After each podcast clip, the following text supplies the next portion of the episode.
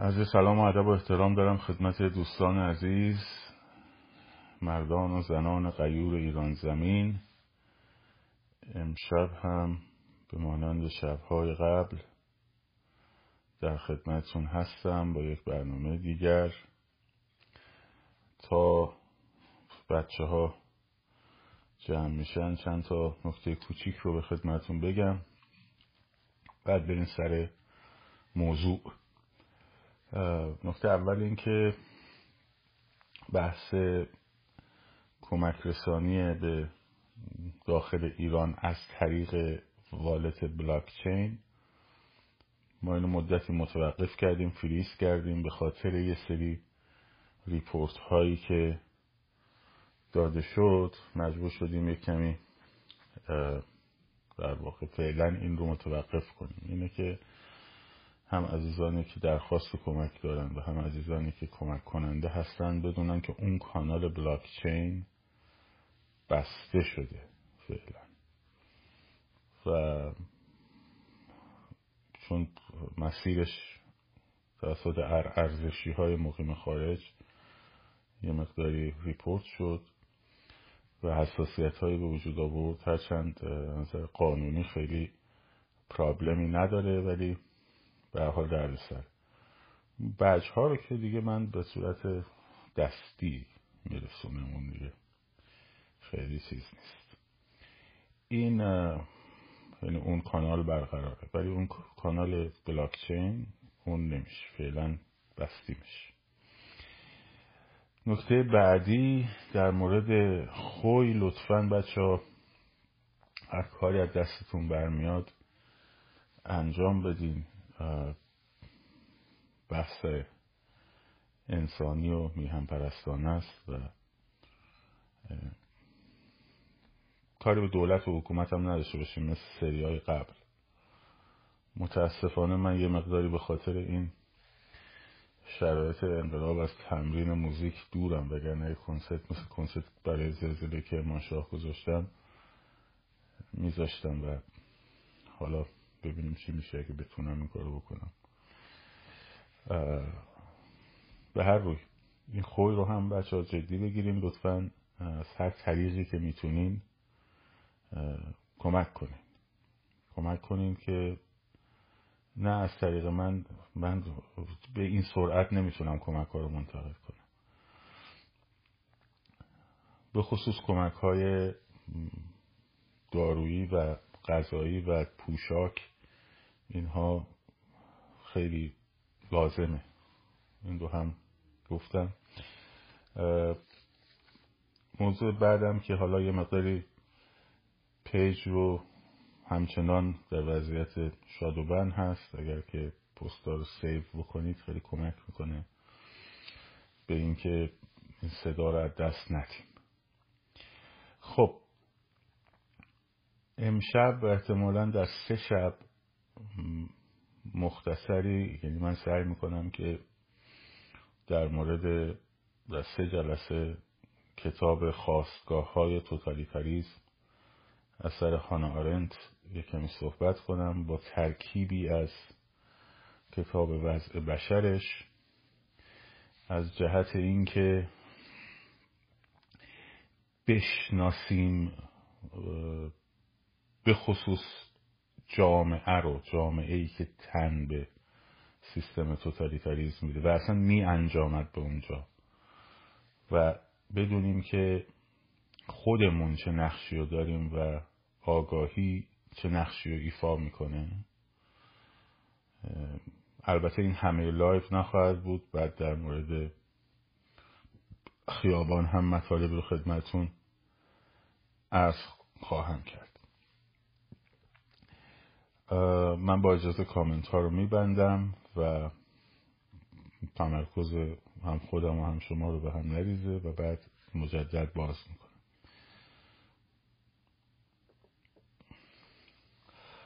اول به شما بگم که حکومت جمهوری اسلامی حکومت توتالیتر نیست. شاید در جهان امروز فقط بشه کره شمالی رو به عنوان حکومت توتالیتر معرفی کرد. حکومت ایران یک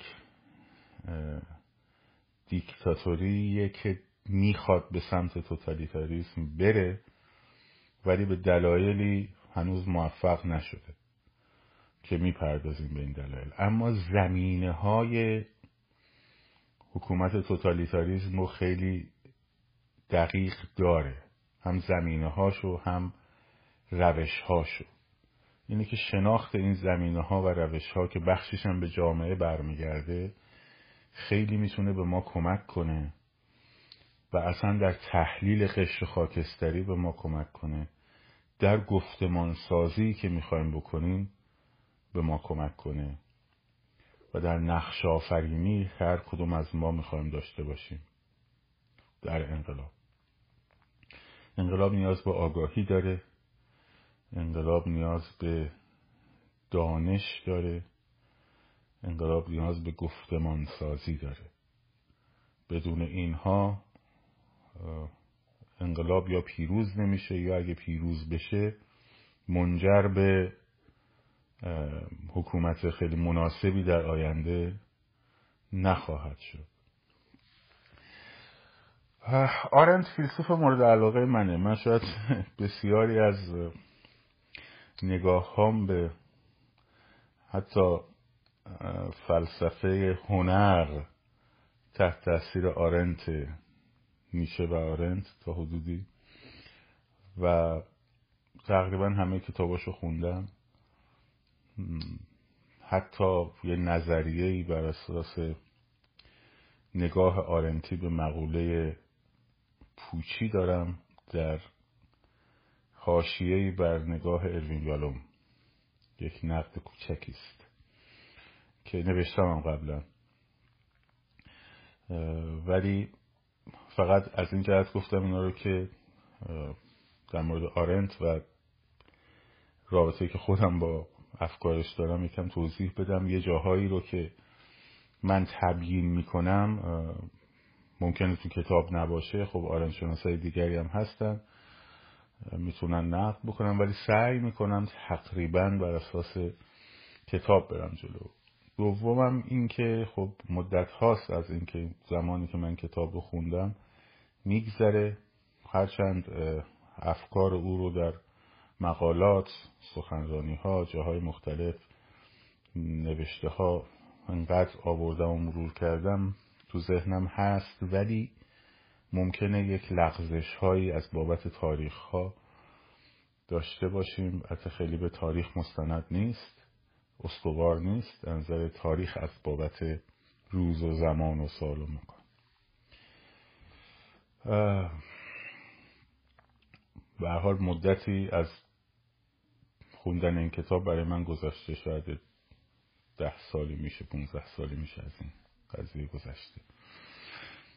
کتاب رو در واقع دست نوشته هاش آرنت 1949 تموم می‌کنه و 1951 تحت یک در واقع سه بخشی که در یک کتاب اول میاد. بخش اول یهودی ستیزی بخش دوم امپریالیزم و بخش سوم خواستگاه های توتالیتاریزم یعنی در واقع توتالیتاریزم در یک کتاب منتشر میشه که بعدا در چاپ های بعدی اینا تفکیک میشن. اینی که اون دوتا رو هم خوندنش بد نیست هرچند بعید می‌دونم ترجمه فارسی شده باشه امپریالیسم به خصوص. ولی می‌دونم این کتاب خواستگاه توتالیتاریزمش در واقع ترجمه شده. در واقع کاری که آرنت کرد اون سالها ببینید سال 1949 و 51 که کتاب منتشر شده هیتلر روز رژیم نازی در 1945 از بین رفته. هیتلر هم نیست. و ولی استالین هست. استالین 1953 در واقع میمیره. یه اشتغال 53 53 باید باشه. در فاصله این دوتا میاد این نظام استالینیستی و با نظام نازی یکی می‌کنه. از باب توتالیتاری بودن. و خیلی هم چپا از این قضیه بعدشون میاد بهش میگن این شاگرد هایدیگر بوده هایدیگر هم طرفدار حزب نازی بوده این فاشیسته فلان بسار. ولی منطقی که در کتاب ارائه میده واقعا منطق بی‌نظیریه. چهار فصل داره کتاب که امروز در مورد فصل اولش بیشتر صحبت می‌کنم که عنوان فصل اول هست جامعه بی طبقه توده ها. خب. قبل از اینکه بریم سراغ جامعه توده ای باید جامعه ذره ای رو بشناسیم که باز بهتر برگردیم به کتاب وضع بشر. وضع بشر دوگانه های خیلی جالبی رو ارائه میده که در زبان ما اینا رو خیلی وقتا با هم یکی انگاشتیم به خصوص تو فارسی. ولی اینا با هم دو تا هن. مثل جامعه و حوزه عمومی که ما نداریم حوزه عمومی رو به اون معنی. به کار نمی‌بریم. خب ولی جامعه رو به کار می‌بریم. در حالی که خیلی جاها وقتی از جامعه صحبت می‌کنیم منظورمون حوزه عمومیه. مثل مثلا جامعه مهندسان. خب. یا محیط اطراف خودمون. در حالی که اینا کامیونیتی و سوسایتی دو تا چیز متفاوتن. حالا در آلمانی خیلی این تفریق مفاهیم خیلی دقیق تر صورت می‌گیره. من متاسفانه بلد نیستم آلمانی. ولی هرچند آرنت به انگلیسی نوشته کتاب آرنت کیه؟ دانشجوی هایدگر در رشته فلسفه که بعد از به قدرت رسیدن نازیاشون یهودیه مهاجرت می‌کنه به آمریکا. و خیلی از خانوادهش رو در هالوکاست از دست میده. و شما شاید به کتاب آیشمن در اورشلیم بشناسینش با موضوعیت ابتزال شرور که به اشتباه ابتزال شر ترجمه شده. و خب به اون ابتزال شر نقد زیاده. نقد زیاده. در باب شناخت شناسی شخصیت آیشمن به خصوص. و اون دیفالتی که گذاشته که آیشمن یادم معمولی تریولا و و حالا وارد اون نمیشیم فقط می‌خوام بگم که اینجوری هم نیست که همه افکارش نقد نشده باشه. خیلی نقد ها بهش وارد شده به خصوص به اون کتاب. اما دو کتاب وضع بشر و خواستگاه های توتالیتاریزم خیلی کتاب های شسترفته و دقیق و منسجمی حالا برگردیم به همون جامعه ذره‌ای.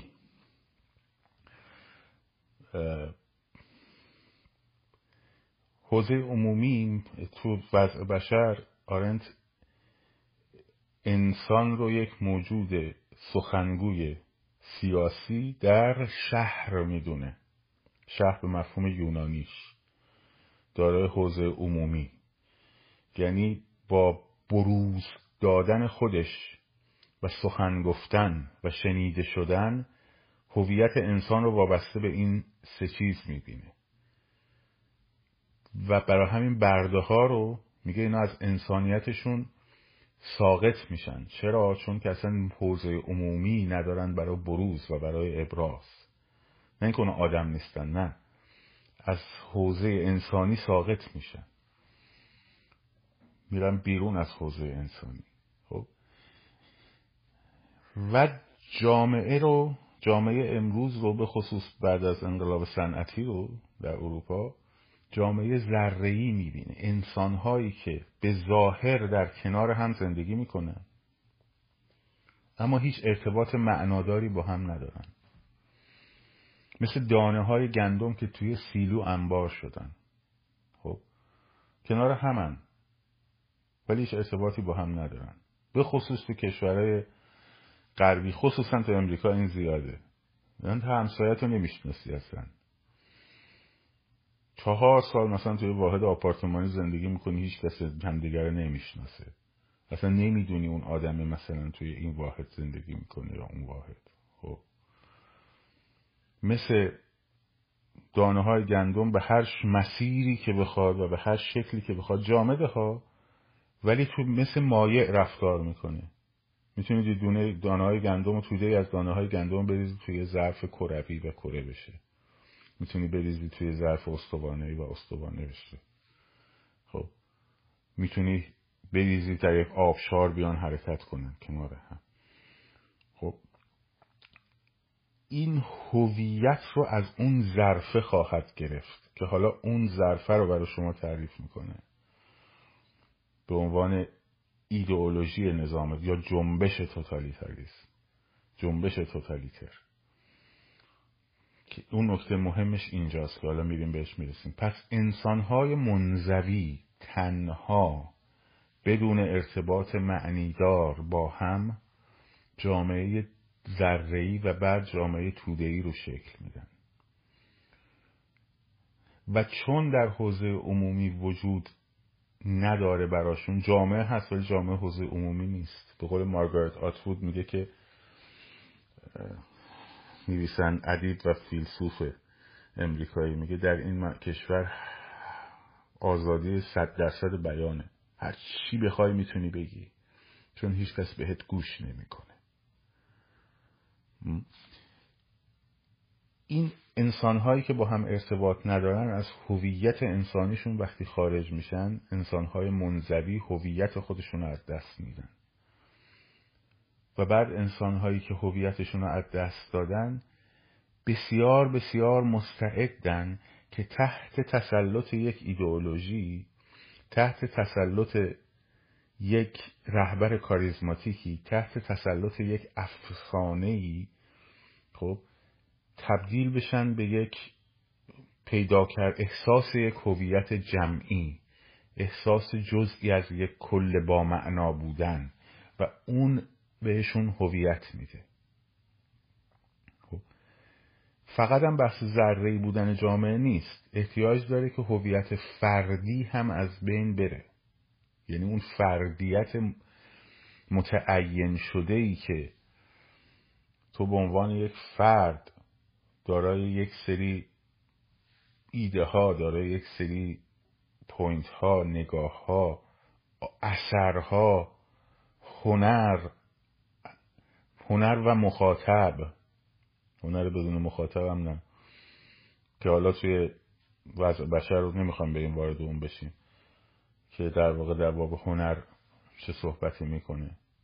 آره. یعنی در یک داد و ستد در یک داد و ستد با حوزه عمومی وقتی تو قرار نمی‌گیری خب از هویت انسانی خالی میشی. در نظام های کپیتالیستی آرن طرف درست دقیقی می‌زنه. میگه آره جامعه ذره ای هست. وقتی اینکه از صبح یارو بلند میشه میره سر کار این ماشین کار می‌کنه شب میاد خونه خسته اصلا فرصت فکر کردن هم نداره. اسمش می‌ذاره خرکاری خب تو از بچه هم اسمش می‌ذاره زحمت. که تو این رو تبدیلش کردن به ارزش در حالی که در روم باستان زحمت اصلا چیز ارزشمندی نبود. این رو تبدیل کردن به ارزش. این چقدر آدم زحمت کشیه چقدر فعاله. چقدر زحمت می‌کشه خب؟ خب خرکاری ارتباط انسان رو با محیطش از بین می‌بره. چون باید برای فقط زنده موندنش تلاش بکنه. درست اما تو جامعه کاپیتالیستی اومدن یه مفهومی رو تعریف کردن به اسم مفهوم suggestion ببخشید. success موفقیت. suggestion پیشنهاد. موفقیت. خب؟ یه مفهومی رو تعریف کردن به اسم موفقیت. این مفهوم موفقیت یعنی چی؟ یعنی همه چی متمرکز رو خودته حوزه شخصی رو خیلی بلدش کردن. خب؟ فرد, فرد رو در حوزه شخصی تعریف می‌کنن.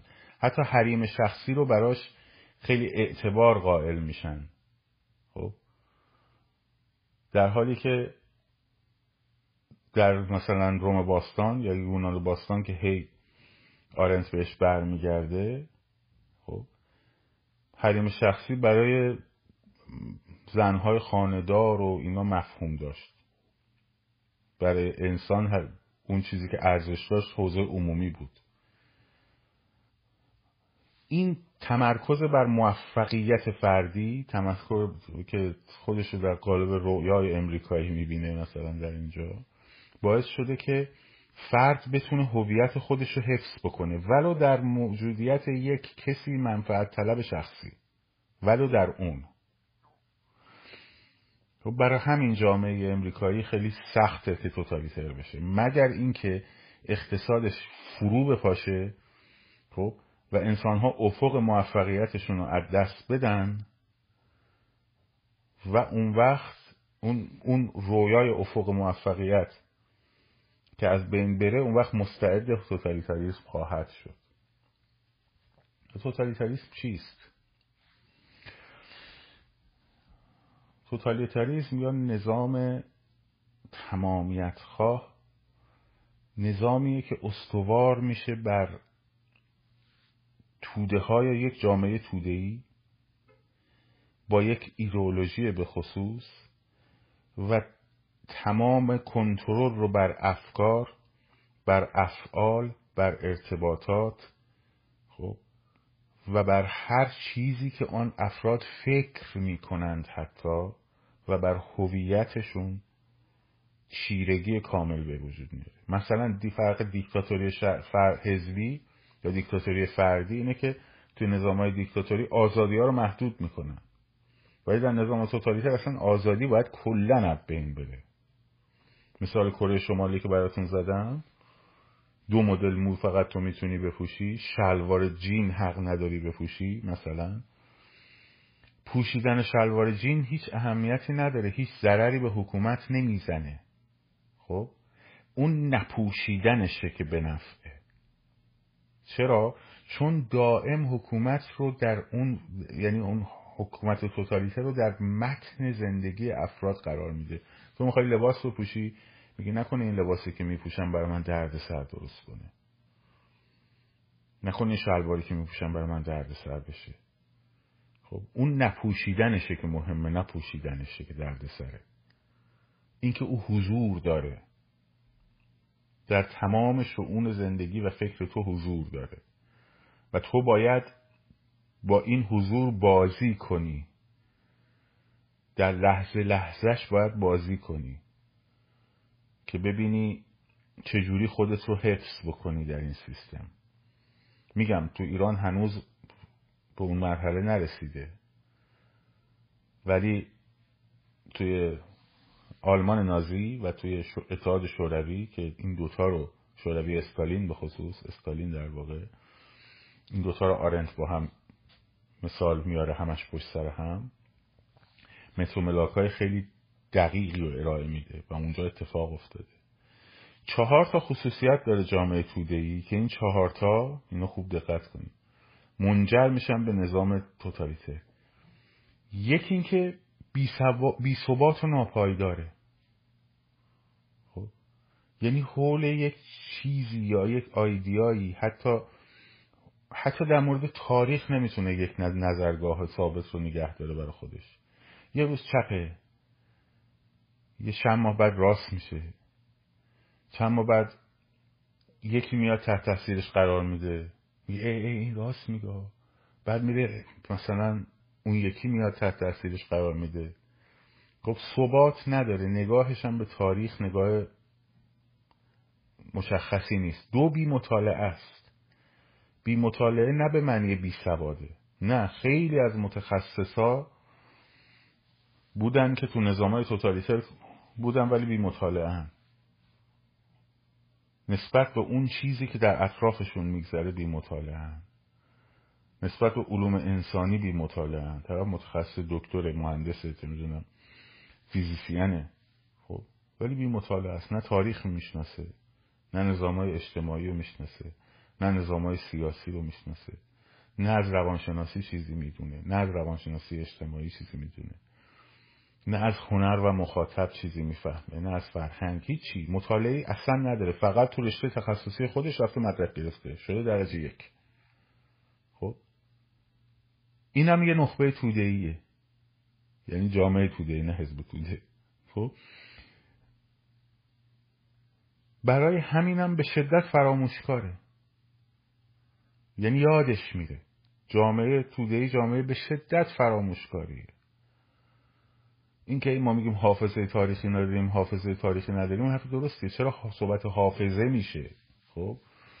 چون یادش میره. سر یادش میره. یادش میره حسن روحانی همونی بود که توی تیر هشتاد و هفت هفتاد و هشت خب اومد اون روزی که راهپیمایی ارزشی ها برگزار شد توی دانشگاه تهران برای خاتمه دادن به ماجرای کوی دانشگاه چه سخنرانی کرد. میره بهش رأی میده. تا این یه حرف قشنگ می‌زنه میره بهش رأی میده. چون یادش نیست. نه مطالعه کرده نه یادشه. خب؟ چهارمین خاصیتش اینه که به شدت مجذوب آدمهایی میشه که فقط کافی محکم صحبت کنن. با قدرت و با اعتماد به نفس. خب آرنت بهشون میگه دیوانگان دیوانگان مدعی نبوغ. خب، محکم و با قدرت صحبت کنن و حرف ساختار شکنانه بزنن. خب توده ها رو سریع جمع می‌کنه. تو همین امریکا خب ترامپ همین وضعیت رو داشت دیگه. حالا من می‌دونم شما خیلی براتون امو ترامپ دوست دارین تو ایران. ولی واقعیتیه. که با اون موقع هشدار دادم. گفتم هر وقت یک فردی رو دیدید داره کاریزما محکم داره حرف می‌زنه. خب؟ و یه توده ای رو دیدید که دورش جمع میشن و هرچی او گفت تبعیت می‌کنن اینجا خطر اول دیکتاتوری بعد توتالیتریسم داره میاد. بوش داره میاد. خب؟ ترامپ همین وضعیت رو داشت. ساختار شکنانه حرف بزن این سیاست مدارای اون فقط حرف زدن حرف مف زدن فلان به سای نرفا ما we will make America great again خب.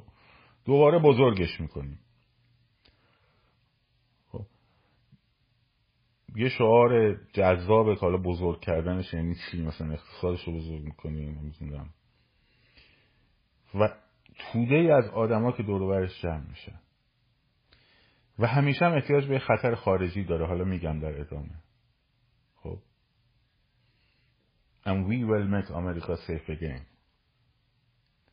خب همیشه احتیاج به خطر خارجی داره. حالا ترامپ نمونه کوچوله اون خیلی خیلی اصلا قابل مقایسه با هیتلر و اینا نیست. جامعه آمریکا هم اصلا قابل مقایسه با جامعه شوروی استالین و این نیست. حتی از نظر حافظه تاریخی جامعه آمریکا خیلی حافظه تاریخی اتفاقا قوی داره. خیلی حافظه تاریخی قوی داره. مو رو از ماست می‌کشه بیرون. خب. اینا رو نمیگه این بخشی از جامعه بخش کوچکی از جامعه آمریکا ترامپیست بودن و هستن. همه جمهوری خواهی که به ترامپ رای دادن لزوما ترامپیست نیستن. خب، بخش کوچکی از جامعه آمریکا ردنکا اصطلاحا اونا آره ترامپیستن حالا باید چیز نشیم. اون چیزی که جامعه توده ای رو اون وقت اینا میان با هم جمع میشن حول یک فرد یک رهبری که ساختار شکنانه حرف می‌زنه. برای همینم اولین طرفداراش اوباشن. حتی خودش هم از اوباش میاد بیرون. اوباش خاصیتشون چیه؟ خب پرده درن. به قول جورج اورول در از اون موقع که تاریخ به وجود اومده تو رمان 1984 میشه سه طبقه وجود دارن. یه طبقه بالا دسته یه طبقه متوسط یه طبقه فرودسته. خب؟ طبقه بالا طبقه متوسط همیشه خواسته جای طبقه بالا دست رو بگیره. طبقه فرودست هم همیشه خواسته همه ساختارا رو به هم بزنه. و همه رو با هم برابر کنه. خب اگر وقتی داشته باشه که فکر کنه.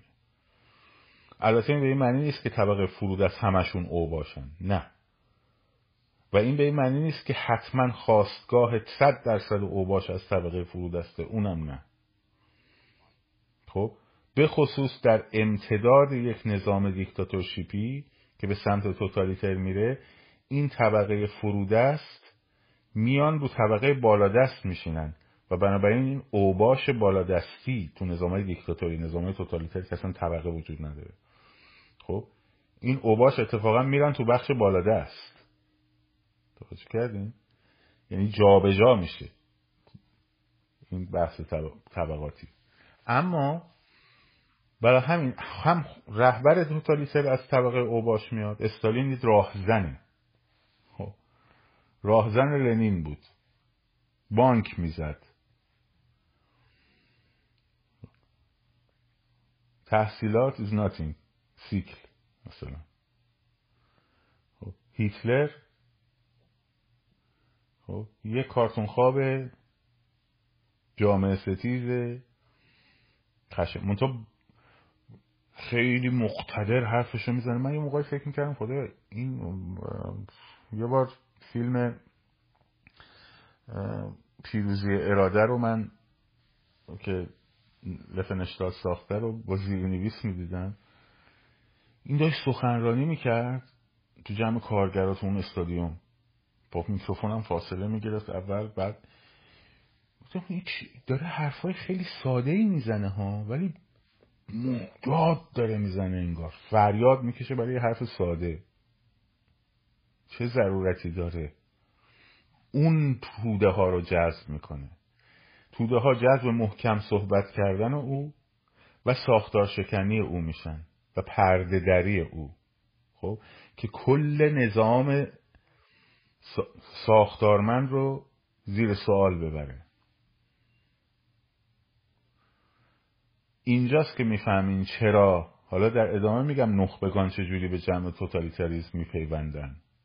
خب حالا این پرانتز داشته باش اینجا می‌فهمی که اون چیزی که مردم رو به خمینی جذب کرد به خصوص قشر روشن فکر رو نمی‌دونم این داستان ها به خصوص قشری که کمتر مذهبی بودن نه به واسطه حتی قشر چپ ها رو جذب کرد به او مذهب که نبود.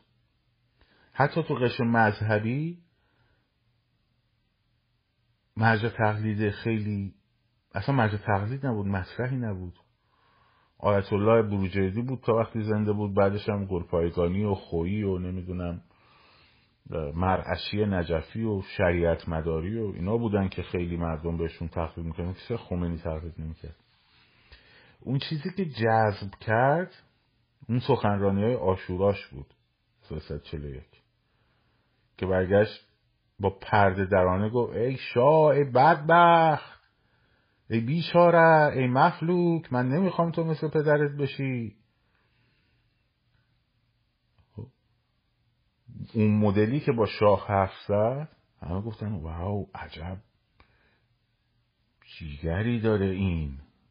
خب ببین چجوری داره باش اون پرده دریش بود. خب من تو رو نصیحت می‌کنم ای بدبخت ای بیچاره. اون گفتن عجب این بابا این کیه دیگه؟ عجب جیگری داره. اون بود که جذبشون کرد. جامعه تودهی رو برد به سمت خودش. و میگه آقا این روشن فکر و چرا خمینی نه؟ کتاب رساله خمینی رو منتشرم می‌کردی میفرست مجانی میفرستایی در خونشون باز اینا جذب اون می‌شدن. چون عامل دفع اون نیست عامل جذب است که مهمه. ها؟ پس وقتی این توده بیشکل این توده بیهویت جذب میشن دوروبری یک ایدئولوژی لازم داره. خب؟ خود هیتلر هم توی کتاب نبرد من تو همون فصل اول میگه حکومت ما یک ایدئولوژی احتیاج داره. ایدئولوژی که قلبها رو گرم می‌کنه و مردم رو متحد می‌کنه. خب؟ و ایدولوژی ما ریسیزمه نجات پرستیه نژاد برتر و فلان و بسار. ایدولوژی استالین خب معلومه دیگه. مارکسیزمه. خب؟ ایدولوژی خمینی اسلام عزیزه. همین اسلام عزیز این قشر منزوی بی سواد بی هویت رو دور خودش جمع می‌کنه. حاضرن برای او بمیرن. نه تنها حاضرن بمیرن بلکه حاضر میشن حتی خودشون رو به علیه خودشون و برای دستگیری خودشون اقدام بکنن. تو داد... ماجرای استالین دادگاه استالین اینجوری بود. اینجوری نبود که فقط تحت فشار و شکنجه با مجبور می‌شدن بیان اعتراف کنن و نه. می‌گفتن ما این اعتراف رو می‌کنیم. خب این به نفع حزبه. این به نفع آرمانهای حزب توتالیترمونه. این به نفع کمونیسمه. بذار با قلب پاک بمیریم. التماس می‌کردن که بکشنشون که با قلب پاک بمیرن. خیلی هاشون زنده باد استالین می‌گفتن. ارنست روم وقتی که هیتلر دستور داد بهش تپانچه دادن که بکشه خودشو رئیس اس ای بود. اس آ در شب دشنه های بلند. که تصفیه می‌خواستن بکنن اس آ رو. برای اینکه بپیونده ارتش رو هیتلر. خب اس آ مخالف بود. ارنست روم هم رئیسش بود. می‌گفت ما باید یه ارتش دیگر ارتش ناسیونال سوسیالیست باید درست شه. هیتلر هم سیاست مدار بود. احتیاج داشت به جنرال های ارتش و می‌دونست اون تحقیری که ارتش شده بعد از جنگ جهانی اول روی همون انگوش بذاره اینا رو می‌تونه جمع بکنه و کرد. خب مانعش کی بود؟ اس آ بود. اس آی که خودش درست کرده بود. gang ای خاک قهوه پوشش. اوباش سازمان یافته شده ای که به یک میلیون نفر رسیده بودن تعدادشون. بعضی منابع تا دو میلیون هم گفتن. وقتی سرانش رو در شب دشنه های بلند خواست بزنه روم حاضر نشد خودشو بکشه. گرفتن بکشنش. گفت Heil Hitler حق زدن کشتنش. میگفتش که بگید هیتلر بیاد منو بزنه. من آخرین درخواستم اینه که اون منو بزنه. چرا؟ چون که حاضر بمیره ولی اون هویتی که بهش بخشیده شده به عنوان یک هویت که نداشتتش از بین نره. یک هیدر ارزشی ار ار ارزشی خب یه اینجور کسیه. یه هیدر ارعری هویتش رو از اون ایدئولوژیش می‌گیره. اون ایدئولوژی که لزوما خیلی هم به دین شاید ارتباطی نداشته باشه. ارتباط که داره ولی با تکست دین شاید خیلی منطبق نباشه. با در جهان خیالیش. خب اینجا کربلاست الان هم آشوراست سید علی هم زخاک علی هم حسینه اینا هم لشکر یزیدن. بهش بگی چی تو کی هستی؟ میگه من نوکر امام حسینم. من سگ رقیم خب در یک یک شکلی اینها هویت خودشون رو تعریف می‌کنن تبیین می‌کنن. دقت کنی همشون یه تیپ هم حرف می‌زنن. خب. آقا نوکرای امام حسین هستیم ما برای رهبرمون جونمونم میدیم. خب. دقت کرده باشید خواستگاه لومپنی هم دارن همشون. یک هیدر ارعری یک اینجور شخصیتیه. خب. بیهویته. در یک جامعه توده‌ای ذره‌ای منزوی تنهاست. هیچ کس رو نداره. علت این که نمی‌تونه رابطه مثلا یه دختر و پسر رو تو خیابون ببینه این نیست لزوما که اسلامش به خطر میفته نه خودش نتونسته یه اونجور رابطه ای رو برقرار بکنه. و خشم از ناکامی خودش رو رو اون خالی می‌کنه. و این مجموعه وقتی که جمع میشن دور هم اون وقت براش تعریف ایدئولوژیک پیدا می‌کنن مفاهیم وارونه رو درست می‌کنن. این آرنت خیلی دقیق میگه. و بعد می‌رسه به جایی که طرف میگه که آقا من خودم هم حاضرم جونم رو ازم بگیری ولی اون هویت رو نگیری.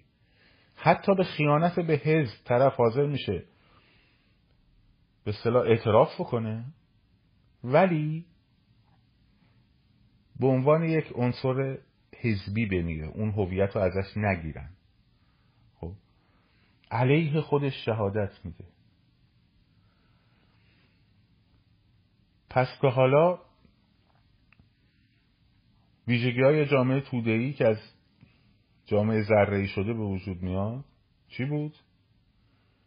یک از افرادی تشکیل شده که منزوی ارتباط معنیدار با یکدیگر ندارن و تنها هستن.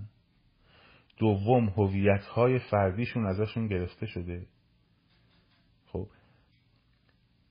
به شدت بی ثبات سوم به شدت بی ثبات و ناپایدارن و قابلیت جذب دارن برای کسی که بهشون یک هویت جمعی بده. خب هویت جمعی. عاشق هویت جمعی هم. چون فردیتشون محقق نشده. خب نکته بعدیش اینه که توان و رویارویی با واقعیت رو هم ندارن. چون بی سواد آگاه نیست بی هویت. خب نسبت به مسائل اطرافش آگاه نیست. خب نمی‌تونه تحلیل بکنه که مثلا یک اتفاق در جهان بیرون می‌تونه چندین عامل دست به دست هم بده. در یک توازن قوایی یه سنتزی رو به وجود بیاره. برای همین به شدت ساده سادهگراست. برای همین جذب تئوریای توطعه میشه. یه دست پنهانی هست که همیشه میاد همه رو داره خراب می‌کنه یا درست می‌کنه. خب؟ از همین قضیه است که نیاز به دشمن خارجی رو برای اینکه این ارتباط با جهان واقعی در ذهن اینا از بین بره و در اون جهان خیالیشون زندگی کنن؟ چون تحمل مواجهه با واقعیت رو ندارن؟ خب اینه که دارم میگم فکر نکنید فقط هی در خیلی ما هم همینجوری. ماهایی که دچار توهم توطعه میشیم خب ماها که تئوری پردازی عجیب غریب و خیالی می‌کنیم ماهایی که میگیم او آمریکا و اونجا و فلان و بسار اینا و نتانیاهو و فلان و بسار اینا دستشون با رژیم توی کاس است. خب بعدش میگی خب کجا میگی؟ میگه خب معلومه این آمریکایی ها با ترسوندن مردم از منطقه از این کلی اسلحه فروختن و فلان و بسار نفت بعد میگه خب کی فروختن؟ از کی نفروختن؟ بعد اصلا ممکنه پارادایم عوض شه مثلا فرض کن پارادایمتون درست شه. هیچ تحلیلی نداره بده. خب حکومت توتالیتر هم برای اینکه این توده رو در جامعه بیت در خیالی خودش حفظ بکنه نیاز به دشمن خارجی داره. هیتلر انگشت گذاشت روی چی؟ یهودیان. جا... یهودی... سازمان, های... سازمان یهودیت جهان جهانی. سازمان جهانی یهود. لابی جهانی یهود که داره دنیا رو پشت سر شکست مردم آلمان هیچ چیز نیست جز یهودیا یهودیا یهودیا. خب؟ لابی یهودیا. سازمان جهانی یهود. استالین چیکار کرد؟ چون لنین توتالیتر نبود. خب؟ لنین تو جامعه اتفاقا طبقه درست کرد. چون جامعه توتالیتر باید بی طبقه باشه تودهی شکل باشه. برای اینکه طبقه باش... توده باشه حتی شما انجمنهای ساده هم نمی‌تونی توش عضو باشه اصلا نباید وجود داشته باشه. مثلا انجمن دوستداران شطرنج. جمعیت امام علی. خب؟ انجمن موسیقی دوستان مثلا فران نباید وجود داشته باشه. یا باید خود وجود داشته باشه خود رژیم باید بسازش. خب؟ تو نظامهای دیکتاتوری خود رژیم می‌سازه اینا رو. تو نظامهای توتالیتر اصلا وجود نداره. نباید وجود داشته باشه. لنین طبقه درست کرد. اومد یه سری اتحادی ها رو آزاد کرد. مثل اتحادیه کشاورزا. خب؟ لنین دیکتاتوری پرولتر رو باور داشت. استالین به توتالیتاریزم تا استالین اومد اول همه همون کشاورزهای مستقل شده رو اسم گولاک ها اونا رو زد. با کشتارهای وسیع تصویه های وسیع یکی از چیزهایی که نظام توتالیتر لازم داره جامعه بزرگ آرنت میگه پر جمعیته که بتونه توش یهو 20 میلیون کشتار بکنه. هی بکشه هی نیرو عوض کنه. خب برای همین میگم جامعه ایران یکی دلایلی که توتالیتر نمیشه اینکه اون جمعیت بزرگتر نداره. آلمان نازی هم آرنت میگه تا 1942 توتالیتر نبود. وقتی که بزرگ شد این کشور همه کشورها رو گرفت و اون جمعیت رسید اون موقع شروع شد به توتالیتر شدن. خب. آدم هایی که تو اون جامعه این داشتن می‌گفتم نیاز به دشمن خارجی داره. استالین چیکار کرد؟ اومد تروتسکی رو یادتونه گفتم فرستاد تبعیدش کرد. تو اون بحثی که در مورد لنین صحبت می‌کردن و گذری زدیم به استالین که اون طرفم کشت کیروفو. خب. تروتسکی رو تبعید کرد. تروتسکی هراسی و ارتباط با تروتسکی و توطئه تروتسکی تبدیل شد به چی؟ دشمن خارجی استالین. بعد که تروتسکی هم کشت حتی باز به جرم ارتباط با تروتسکی همچنان میکشت. خب. بعد آخر اتفاقا تمایل پیدا کرد به یهودی ستیزی. اون هم خب به اینکه یهودی ها هستن پشت قضیه دارن همیشه می‌برن جلو. مال ما هم که معلومه دیگه دشمنه دیگه. دشمن دشمن عزیزان من دشمن. خب لازمه احتیاجه. همیشه نظام توتالیتر باید در حال جنگ با یک دشمن خارجی باشه. نظام توتالیتر نمی‌تونه تبدیل بشه اگه تبدیل بشه دیکتاتوری یعنی مرده. اگه شروع کنه به جامعه رو ساختن یعنی مرده. دائم باید در تنش باشه. دائم باید در اوضاع بحرانی کنونی باشه. انقلاب توتالیتر نباید تموم بشه.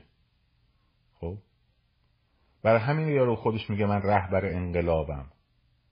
یادتونه چند سال پیش گفت من رهبر انقلابم من انقلابی هم سیاست مدار نیستم.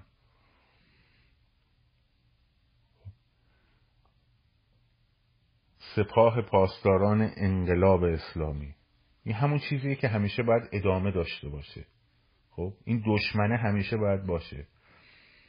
که این مر... توده رو خب گرد اون بتونه متحد کنه. توده هم که عاشق تئوری توته است و شبه علم. یکی دیگه از ابزارهای نظام توتالیتر شبه علمه خب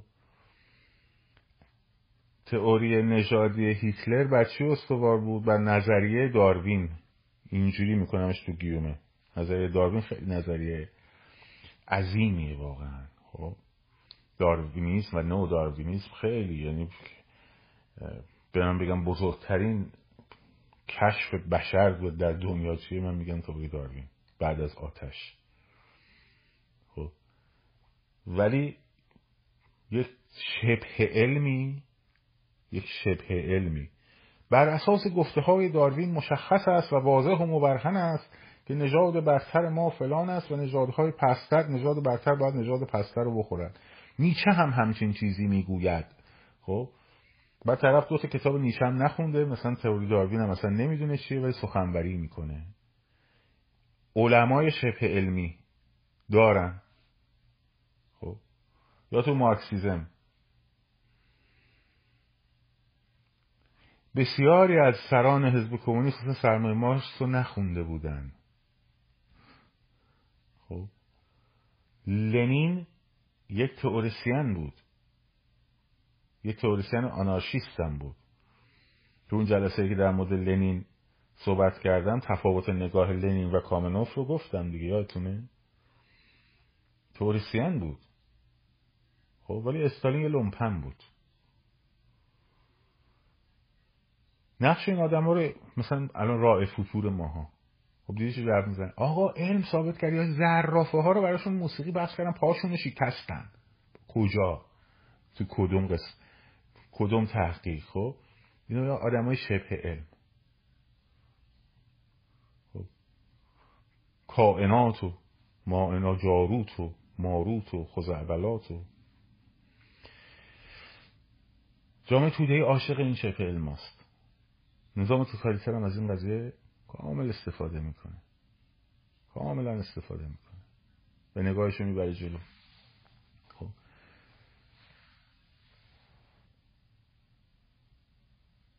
حالا جامعه توتالیتر خب پس همونطور که گفتم هیچ گروهی و هیچ طبقه ای رو نباید توش وجود داشته باشه.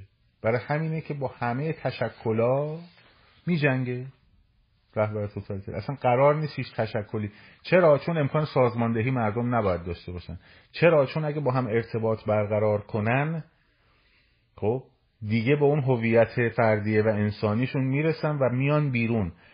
چرا؟ پس ما میایم میگیم آقا گروه تشکیل بدین گروه تشکیل بدین گروه تشکیل بدین تشکیل نمیشه.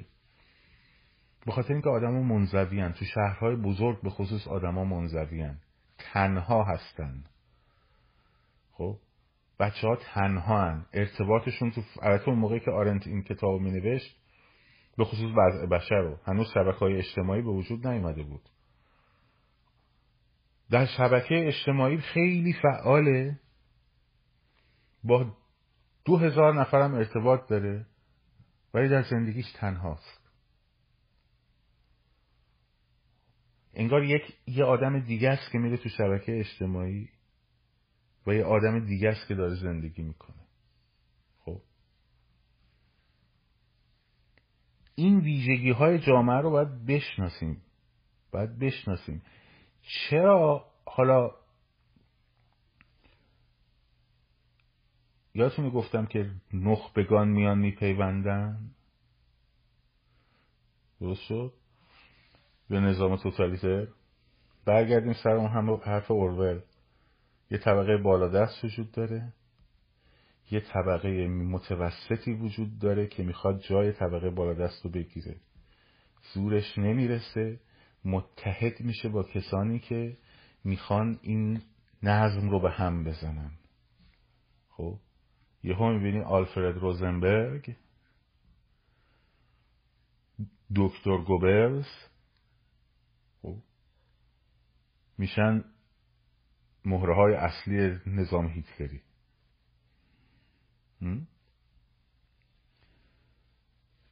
حالا اینکه ساختار سیستم توتالیتر چجوریه تاکید بر پلیس به جای ارتش نمی‌دونم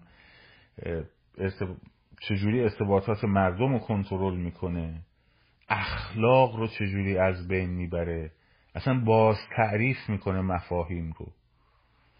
خب. در این در یک نظام توتالیتر در یک جامعه توده‌ای الان ما نظاممون توتالیتر نیست ولی جامعهمون توده‌ای هست. خب. جامعهمون به سمت ذره‌ای و توده‌ای شدن داره میره. برای همین نموداش رو شما پیدا می‌کنی توری توتعه خب. عدم تحقق هویت فردی. اصلا خیلی از قشر خاکستری ها باورهای دینی بهشون هویت میده. حتی اگه کراوات می‌زنه. با تو نمیاد وحدت بکنه چرا؟ چون تو مفهومی که داری ارائه میدی مفهوم مدرنه. برای همین اون به تو میگه تو می‌خوای لخشی ترجیح میده در اون نظام تو تودهی شکل بمونه. چرا؟ چون اونجا بهش هویت میده. در بیرون از این هویتش از دست میده اصلا نمی‌دونه با چی قرار مواجه بشه. برای همین مقاومت می‌کنه. یکی از دلایل مقاومتش اینه. هیچی نداره نظر اقتصادی. بدبخته نظر مالی. خب؟ ولی هویت دینی براش تعریف شده خدا اون دنیا بالاخره به جاسوسی ما می‌رسه. الان ما بریم دنبال آخر عمری اون لخت, لخت شدن اون قشتی بازی ها و فلان و بسار این حرفا. تازه شعار اقتصادی هم بدی نمیاد. چرا؟ چون اون دموکراسیه اون هویت فردیه اون انسانیت براش تعریف شده نیست. تعریفش در یک توده دینیه خب؟ در یک ایدئولوژیه که تعریف شده. برای همین ایدئولوژی با نابود کردن فردیت خب امکان استقرار حکومت برای همینه که هیچ حکومت دینی رو شما نمی‌بینید که توش مفاهیم انسانی دموکراسی اینا محقق شده باشه. برای همین وقتی یارو میگه دموکراسی اسلامی من خندم می‌گیره. نه اینکه اسلام با دموکراسی نسبت فقط نسبتی نداره که نداره. خب؟ بلکه دموکراسی و مفاهیم مدرن بر اساس فردیتی تعریف میشن که در دین اصلا مفهوم نداره. اصلا نفی میشه. یارو نقل شده حدیث اصول کافی هم هست. میگه داشت از یه خونه صدای ساز و آواز پخش می‌شد. امام صادق علیه السلام از اونجا رد می‌شد. از دربان پرسید صاحب این خونه بنده است یا آزاده؟ موقع مثلا برده ها می‌گفتن بنده. گفت معلومه که آزاده. قربان. گفت بله بله بله پس معلومه که بنده نیست. منظورش بنده خدا بود. ناگهان یارو صابخونه پا برهنه اومد گفت غلط کردم. من بنده هم من فلانم چیزی که من توی جنبش سبز یه بار تو فیسبوک نوشتم 2009 هست نوشتم الله اکبر اون وقت پشت بونه می‌رفتن الله اکبر می‌گفتن. گفتم نوشتم الله اکبر فریاد بندگی است. از فریاد بندگی آزادی به دست نمیاد. خب؟ خیلی توپیدن به ما از رفقامون خب اینا چی می نویسیم هر حرکتی ما می‌خوایم بکنیم تو چیزی میگی. خب. از اون موقع ما درگیریم با این داستان. اینه که امروز من گفتم این جامعه ذره ای رو و جامعه توده ای رو برای شما توضیح بدم. خصوصیتاشو زود باوری. خب. زندگی در فضای خیالی. توهم توطعه خب. بیهویتی فردی. انزوا و تنهایی. نداشتن ارتباط معنیدار با افراد. اینها انسان رو از انسانیتش یواش یواش یواش یواش شروع می‌کنه ساقط کردن. وقتی ساقط شد مثل دانه های گندم که در یک سیلو هستن به هر سمتی و به هر شکلی بسته به نوع ایدئولوژیش شکل می‌گیره. و وقتی اون شکل تق میشکنه اون شیشه این دونه ها پخش میشن روی زمین. دیگه اصلا انگار نه انگار که اون شیشه ای بوده. اون جامعه ای که با ریسیزم حالا بعدا در مورد ساختارهای توتالیتر بهتون میگم. میگم حکومت های توتالیتر از یک کشور شروع می‌کنن به عنوان کشور مادر. بعد ایدهشون جهانی شدنه. مثل انقلاب جهانی کارگران. خب. مثل حالا هرچند استالین اول شعار سوسیالیست در داخل شوروی رو می‌داد. ولی اون دیدیم دیگه در اروپای شرقی و فلان صدور انقلاب به همه جهان هلال شیعی. خب. جهان ناسیونال سوسیالیستی نازی. از یک کشور بعد اون وقت اون کشور مادر فکر نظام های استبدادی فرقشون با توتالیتر اینه نظام استبدادی یا استعماری میاد کشورهای مختلف رو استعمار می‌کنه منابعشون رو می‌گیره برای اون ملت خودش مثل بریتانیا. در قرن 16 تا اول قرن 20 خب؟ ولی نظام توتالیتر اصلا این براش مهم نیست. 1923 هیتلر مردم آلمان رو می‌گفت سه دستن. هنوز با ده سال مونده به قدرت برسه. یک سومشون وطن پرستن یک سومشون بزدلن یک سومشون خائنن. خب؟ بعدا البته لاپوشونی کرد این حرفو. ولی زده بود. بعدا که قدرتش میره بالا شروع می‌کنه مردم خودش رو تحقیر کردن. وقتی تبدیل میشه به توتالیتاریسم خودش مردم خودشون اولین قربانیانشون خواهند بود. برای همینه که خرج ایدئولوژیش می‌کنه نه خرج مردمش. خرج حسن خیس الله می‌کنه و خرج حزب الله لبنان می‌کنه و خرج حشر شعبی می‌کنه و پشر الفلان می‌کنه و فلان. چرا؟ چون ایدئولوژی است که مهمه نه اون مردم خودش. اونا که توده و ذرن اصلا اهمیتی ندارن.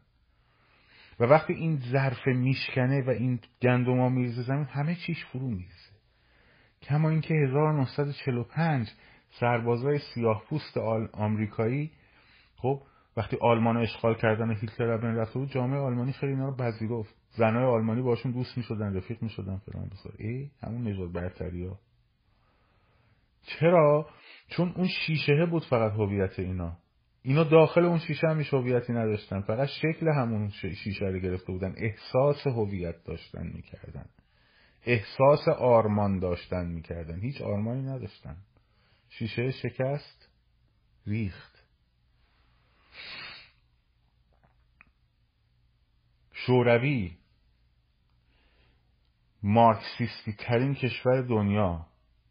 خب ایتئیستن دیگه مارکسیستا. نوعی از ایتئیستن دیگه. دیگه افیون توده هاست. فلان بسار. فرو ریخت. دیویست و چهل میلیون یهو دوباره ارتودکس شدن. فکر کن. همون ایتئیستا مارکسیستا دوباره اینجوری شدن. چون ایتئیستر از آرمانشون نمی‌گرفتن از اون شکل شیشه می‌گرفتن. شیشه جمهوری اسلامی هم بشکنه؟ خب؟ لومپناش همون هیدر ارعریاش که میگه آقا نوکر امام حسینی خب؟ ریشاشو می‌زنه. عرق خوریش هم را میندازه. بر میگرده به همون هویت چاقوکش ده چهلی کلا مخملیش دیگه انگار نه انگار نوکر امام حسینی بوده سگ رقیه بوده فلان بسار حرف. سید علی بوده. تموم میشه میره. خب البته باز تاکید می‌کنن جامعه ما حکومت جمهوری اسلامی توتالیتر نیست. نه ارزش داشته بشه نه امکاناتش داشته باشه. خب به خاطر جمعیت. ولی می‌تونه بشه. اولین قدمش هم اینه که اینترنت رو ببنده. ارتباط با جهان خارج قطع بکنه خب. که یکی از بیم ها اینه که بعد از اگر اگر اگر بتونه انقلاب و سرکوب بکنه بره به اون سمت. که نمی‌تونه البته. خب ببخشید خیلی صحبت شد ولی لازم بودی که کم جامعه خودمون رو بشناسیم. جامعه بی حافظه رو بشناسیم. جامعه بی ثبات هرهری مزاج رو بشناسیم. جامعه شبه علمی رو بشناسیم. جامعه توری توتعه رو بشناسیم. ببینیم ما هم یه نقشی داریم در این نظام توتالیتر در اون بازی که در بازی نظام توتالیتر شرکت داریم. به شبه توتالیتر. حالا فردا در مورد ساختار توتالیتر ساختار حکومتی توتالیتر و نهادهای توتالیتر و اوتوپیای توتالیتر باید صحبت می‌کنم. اون جامعه ای که در نهایت دنبالشه. که درست کرد البته. در یه جا یعنی در چند جا یک آرمان شهر توتالیتری درست شد. اونم در اردوگاه های آلمان نازی بود. حتی در اردوگاه سیبری شوروی هم نبود نه. اردوگاه های در آشویتس. نمونه محقق شده جامعه توتالیتره. مردم یک شکل بی هویت از هویت فردی هم ساقط شده طوری که اصلا طرف یادش نمیاد کی بوده. فقط بی اخلاق بدوز تا زنده بمونی. خب. با یک نژاد برتر در سر و یک توده در پایین. که حالا می‌رسیم میگیم آرن چقدر اینا رو قشنگ توصیف می‌کنه. خب. ببخشید طولانی شد. شرمنده اصخایی می‌کنم. من کامنت رو باز می‌کنم و میشنویم صحبت های شما رو. اگر فکر می‌کنید که این بحث ها خسته کننده است بگیم ادامه ندم. یه جلسه دیگه نه همینم بحث می‌تونه باشه که دیگه حالا به ساختارا و ایناش اگر خیلی علاقه ندارید واردش نشید اگر هم که ندوست دارید دو جلسه کار که وقت چجوری اینا حکومت رو اعمال می‌کنن و از طریق شما چجوری اعمال می‌کنن اینا رو بدونید بد نیست. اینا بدونید بد نیست. اینا باید, باید دونست. وقتی بدونی از حلقش میای بیرون. چون اون واستاف حرف قشنگی می‌زنه. میگه در حلقه دروغ زندگی می‌کنیم وقتی از حلقه دروغ بیای بیرون به حلقه حقیقت بپیوندی اون موقع است که شکسته شده. اون موقع است که شکسته شده. وقتی بشکنی دیگه فرو میریزه. علت اینکه گفتم این نمادها رو خونسا بکنین خب. این نمادها رو خونسا بکنین آتیش بزنین. اینا بر همین بود. خب که خودتون باور کنید این حکومت در ذهنتون فرو بریزه. در ذهنتون فرو بریزه. خب.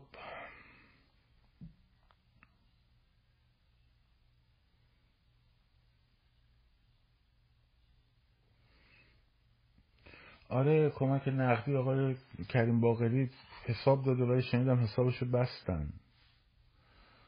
امیدوارم بشه باز باشه که بهش کمک کنن به مردم کمک کنن که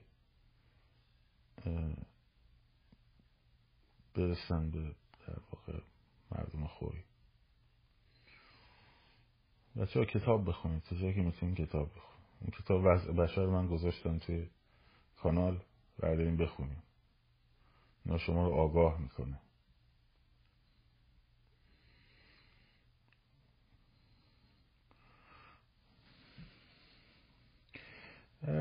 لایه صد یا اون چیزی که حالا دارن بحث میشه در مورد در واقع امریکا ببینید به شما گفتم گفتمان های زیادی اینجا هست. و فرایند تصمیم سازی تو آمریکا گفتم. حالا برای این یک شنبه من دوباره دارم برای کفتاری مقاله می نویسم در مورد برجام. که برجام احیای برجام خیانت به مردم ایران است.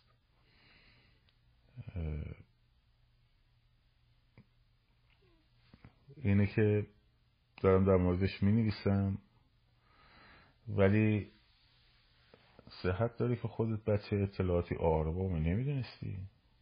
آربا معاون وزیر اطلاعات بودم اصلا. معاون فلاحیان بودم تازه فهمیدی؟ بابا تو باهوش باید میبودی که توری توتری بابا ذره ای شاید بابا می‌بینی ذره ای چقدر باهوشن؟ آره بابا من خودم اطلاعاتی بودم. خب. اینا دارن کار می‌کنن. ایده نایاک اینه که خیابانهای ایران خلوت شده. خب انقلاب خوابیده و آمریکا باید به فکر کنترل ایران پسا انقلاب باشه. خب و راهش هم پیوستن دوباره احیای برجام. راهش احیای برجام. این گفتمانیه که اینا دارن میفروشن. از اون برم آم... رقابت های انتخاباتی نزدیک دیگه. یعنی کمپین ها الان شروع شده. ترامپ تو کارولینای جنوبی کارولینای جنوبی شروع کرد دیگه. اینا از خداشونه که یک جستی بگیرن که یک موفقیتی در عرصه سیاست خارجی دموکرات ها بتونن بگن آقا ما اون برجامی که گفتیم برمیگردیم بهش لاغر تونستیم برگردیم مثلا. خب. بنابراین رابرت ماسمالی و دور دار دسته آرزوشون این اتفاق بیفته. منتها فشار ایرانیان خارج از کشور خب این تظاهرات های ایرانی خارج از کشور و همینطور در واقع بچه هایی که تو حوزه گفتمان سازی تو تنگ ها فعالیت می‌کنن توی لابی ها فعالیت می‌کنن یه جنگ دیگه یه جنگ تمام ایارم اینجا هست. خب یه میدان جنگ هم ما اینجا داریم. اونا دارن گفتمان خودشون رو می‌برن جلو با بودجه. ما هم داریم گفتمان خودمون رو می‌بریم جلو با جیب خالی و پوز عادی کمک این رفیق و اون رفیق و این رو ببینه اون رو ببینه فلان بسار این حرف با این لابی کنه اون یکی حرف بزنه. اینه که یه جنگم اینجاست دیگه. ولی ولی اون چیزی که برجام تا بخواد بشه پول برای رژیم حداقل یه, دو، یه سال و نیم دو سال طول می‌کشه. چون باید نظارت های پادمانی انجام بشه اون گزارش گنگکاری های قبلیشون رو انجام بدن بتونن ارائه بدن. بعد بیاد تبدیل بیاد رو میز مذاکره تا بیاد برسه به نتیجه یک سال و نیم دو سال طول می‌کشه. خب؟ اینی که به این زودی تبدیل به پول نمیشه برای رژیم. یعنی ما باید بزنیم اینا بیاریم پایین. چه با برجام چه بی برجام. ولی خب اینا هم دارن این کار رو می‌کنن دیگه. اینا هم دارن این کار رو می‌کنن. یازده فوریه من میرم چیز؟ من از دیسی دارم میرم کالیفرنیا لس آنجلس. حالا بچههایی که نمی‌تونن برن هم اینجا بیان. خب. منتها بدبختی اینه که در دیسی کسایی دارن ارگانایز می‌کنن که اصلا نمی‌دونن رو کلمه چه شعاری باید بدن حتی. خب. بیانیهشون بیانیه های خندهدار بدونی چه پیامی باید بگی. چی باید بگی؟ خب. نمی‌دونم دیگه. ولی تظاهرات بچه های خارج از کشور خیلی تاثیر گذاشته. حتی همون همون تظاهرات هایی که تو دیسی هم بوده. نمیتون مهم. خب. شکل حکومت مد نظرم برای آینده یک جمهوری سکولار دموکراتی من طرفدار نظام جمهوری هم. مشکلی با نظام پادشاهی پال پادشاهی مشروطه که نه. مثلا اون دیکتاتوری. پادشاهی پارلمانی اون مدلی که در انگلستان و سوئد و نروژ و این کشورها هست نیاز به یک زیر ساختای حزبی داره که حداقل ایجاد شدنش در ایران ده سال طول می‌کشه. نمیگم شدنی نیست. شدنیه. ولی طول می‌کشه. اما چقدر واسه طول بکشه برای همین من من از داستان سکولار دموکراسیه. خب طرفدار ولی نظام جمهوری هستم. البته لیبرال دیگه راستم من جد نیستم. خب ولی اگه پادشاهی پارلمانی دموکراتیک هم باشه به شرط محقق شدنش. چون فقط این نیست که میگیم آقا شاه اومد خیلی خوب. ببینید آقا شاه شاه پارلمانی چجوری هستن داستانش؟ Is nothing. خب هیچ نقشی نداره. هیچی. یه نماده. ها؟ یه نماده که هیچ نقشی نداره. پادشاه بلژیک مثلا چه نقشی داره؟ اون چیزی که تعیین می‌کنه مهم سیستم چکن بلنسه. احزابن. در سیستم احزاب و پارلمان سیستمای در واقع پادشاهی پارلمانی با پارلمان سیستمای جمهوری فرق دارن. خب عزیزان میان پارلمان سیستمای جمهوری رو میارن میچسبونن به سیستم پادشاهی بعد می‌خوان از توش دموکراسی در بیارن. نمیشه. می‌دونی چرا نمیشه؟ دلیلش هم خیلی روشنه. حالا این بحثا رو من الان نمی‌خوام بکنم بعدا می‌خوام بکنم. شما باید بتونی خب گوش کن اول پوینت رو بگی زرتش بعدا بگو جمهوری چیه. خب؟ شما باید بتونی وقتی که رأی میدی به پارلمان به احزاب خب؟ حزب کارگر بریتانیا برنامهش برای دولت مشخصه نخست وزیری هم که قرار انتخاب بشه مشخصه حتی اعضای کابینش هم مشخصه. خب؟ یعنی وقتی تو میری به حزب کارگر رأی میدی خب می‌دونی قراره کی بشه نخست وزیر. وقتی میری به حزب لیبرال دموکرات رأی میدی می‌دونی قراره کی بشه نخست وزیر. و چه اعضای کابینه ای بعد وقتی اینا رأی اکثریت رو نیارن اون وقت مجبورن ائتلاف کنن. خب؟ اون دولت ائتلافی همین که پنج تا وزیر از حزب رقیب اپوزیسیون هست کار نظارتی دقیق رو روی کل فرایند دولت داره. از طرفی احزاب رقیب هم هر کدوم کابینه در سایه دارن که کارشون چیه؟ نظارت بر اون احزابه بر اون وزراست که در کارن. خب؟ این سیستم چکن بلنس سیستم پادشاهی پارلمانیه خب در سیستم در, این در اینجا موقعی کار می‌کنه که شما باید یه احزاب احزاب هم اینجوری نیست که یه شبه مثل قارچ رشد کنه. حزب ایران نوین تشکیل شد. ما برنامه داریم ما فلان داریم. حزبا میان. یارگیری می‌کنن. دفتر می‌زنن تو همه شهرها. خب؟ و اون وقت میشه حزب ریشه دار وقتی حزب ریشه دار شد با هم رقابت می‌کنن. مهمم اون اتفاقا اعتلاف است. کابینه اعتلافی است. که حتی اگر اون رأی صد درصد آورد تونست تمام کابینه رو تشکیل بده اون یکی حزبه کابینه در سایه رو درست می‌کنه. خب؟ پادشاه چی کار است؟ اینجا هیچی. ولی شما نمی‌تونی یه پارلمان جمهوری بیارید و بذاری. بگی پارلمان جمهوری چیه حالا اگه حزب نباشه که باید حزب باشه خب؟ مثلا حزب ولی نقش احزاب در سیستم پادشاهی خیلی خیلی پررنگ تر از نقش احزاب در سیستم جمهوری هست. خب؟ خیلی پررنگ تره چون اصلا اصل این که مشارکت مردمی بالاست به خاطر همون حزباست دیگه. شما میای میگی که من نما... به نماینده به حسن و حسین در استان در شهر فلانی رای میده در شهر مثلا گرمسار رای میدم به جعفر و یعقوب در شهر خب تو با رأیی که داری میدی به اون مجلس همزمان رئیس دولت تو انتخاب نمی کنی رئیس دولت رو میری کجا انتخاب می‌کنی؟ در انتخابات ریاست جمهوری انتخاب می‌کنی.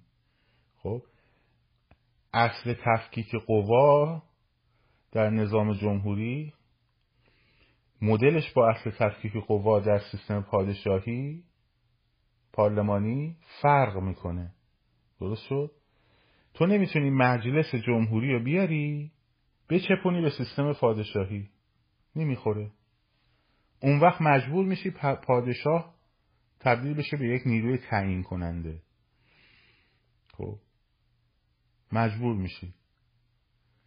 اگه بگی نه مجلس مشروطه خودش بیاد یکی رو معرفی بکنه ما اول میریم رأی میدیم بعد مجلس مشروطه خودش میاد یه نفر رو پیشنهاد می‌کنه به عنوان نخست وزیر. پادشاه هم تصویب بکنه ها؟ این همونه که در زمان پادشاهی مشروطه ما هم بود. در ظاهر البته در دوره هم بود. خب؟ اتفاقی که میفته اینه که شما به عنوان فرد به عنوان یک ایرانی وقتی میدی رأی میدی به حسن و تغییر جعفر نمی‌دونی نخست وزیر آیندت کیه. و حتی نمی‌دونی برنامه هاش چیه. ولی در نظام پادشاهی پارلمانی تو وقتی میدی رأی میدی به در واقع حزب مثلا دموکرات مسیحی مثلا در آلمان خب می‌دونی که این برنامهاش برای دولت اینه برای اداره من اقتصاد اینه در مورد مالیات اینه. این فردم قراره بشه نخست وزیرش. خب؟ و رئیس قوه مجریه به عنوان یکی از مهمترین چیزها انتخاب بشه. جمهوری اسلامی رو با هیچی مقایسه نکنین لطفا. ترم سیاسی بلد یا باید باشین یا درست حرف بزنین. ما سیستم جمهوری اسلامی اسم ولایت فقیه. خب؟ اسم اون کسی هم که الان اونجا هست جمهور، رئیس جمهور نیست. خود یارو خاتم رئیس جمهورش هم گفت ما تدارکات چیم دیگه. درست یه ترمای سیاسی وقتی واردش میشین وقت باید بتونین درست جواب دیگه.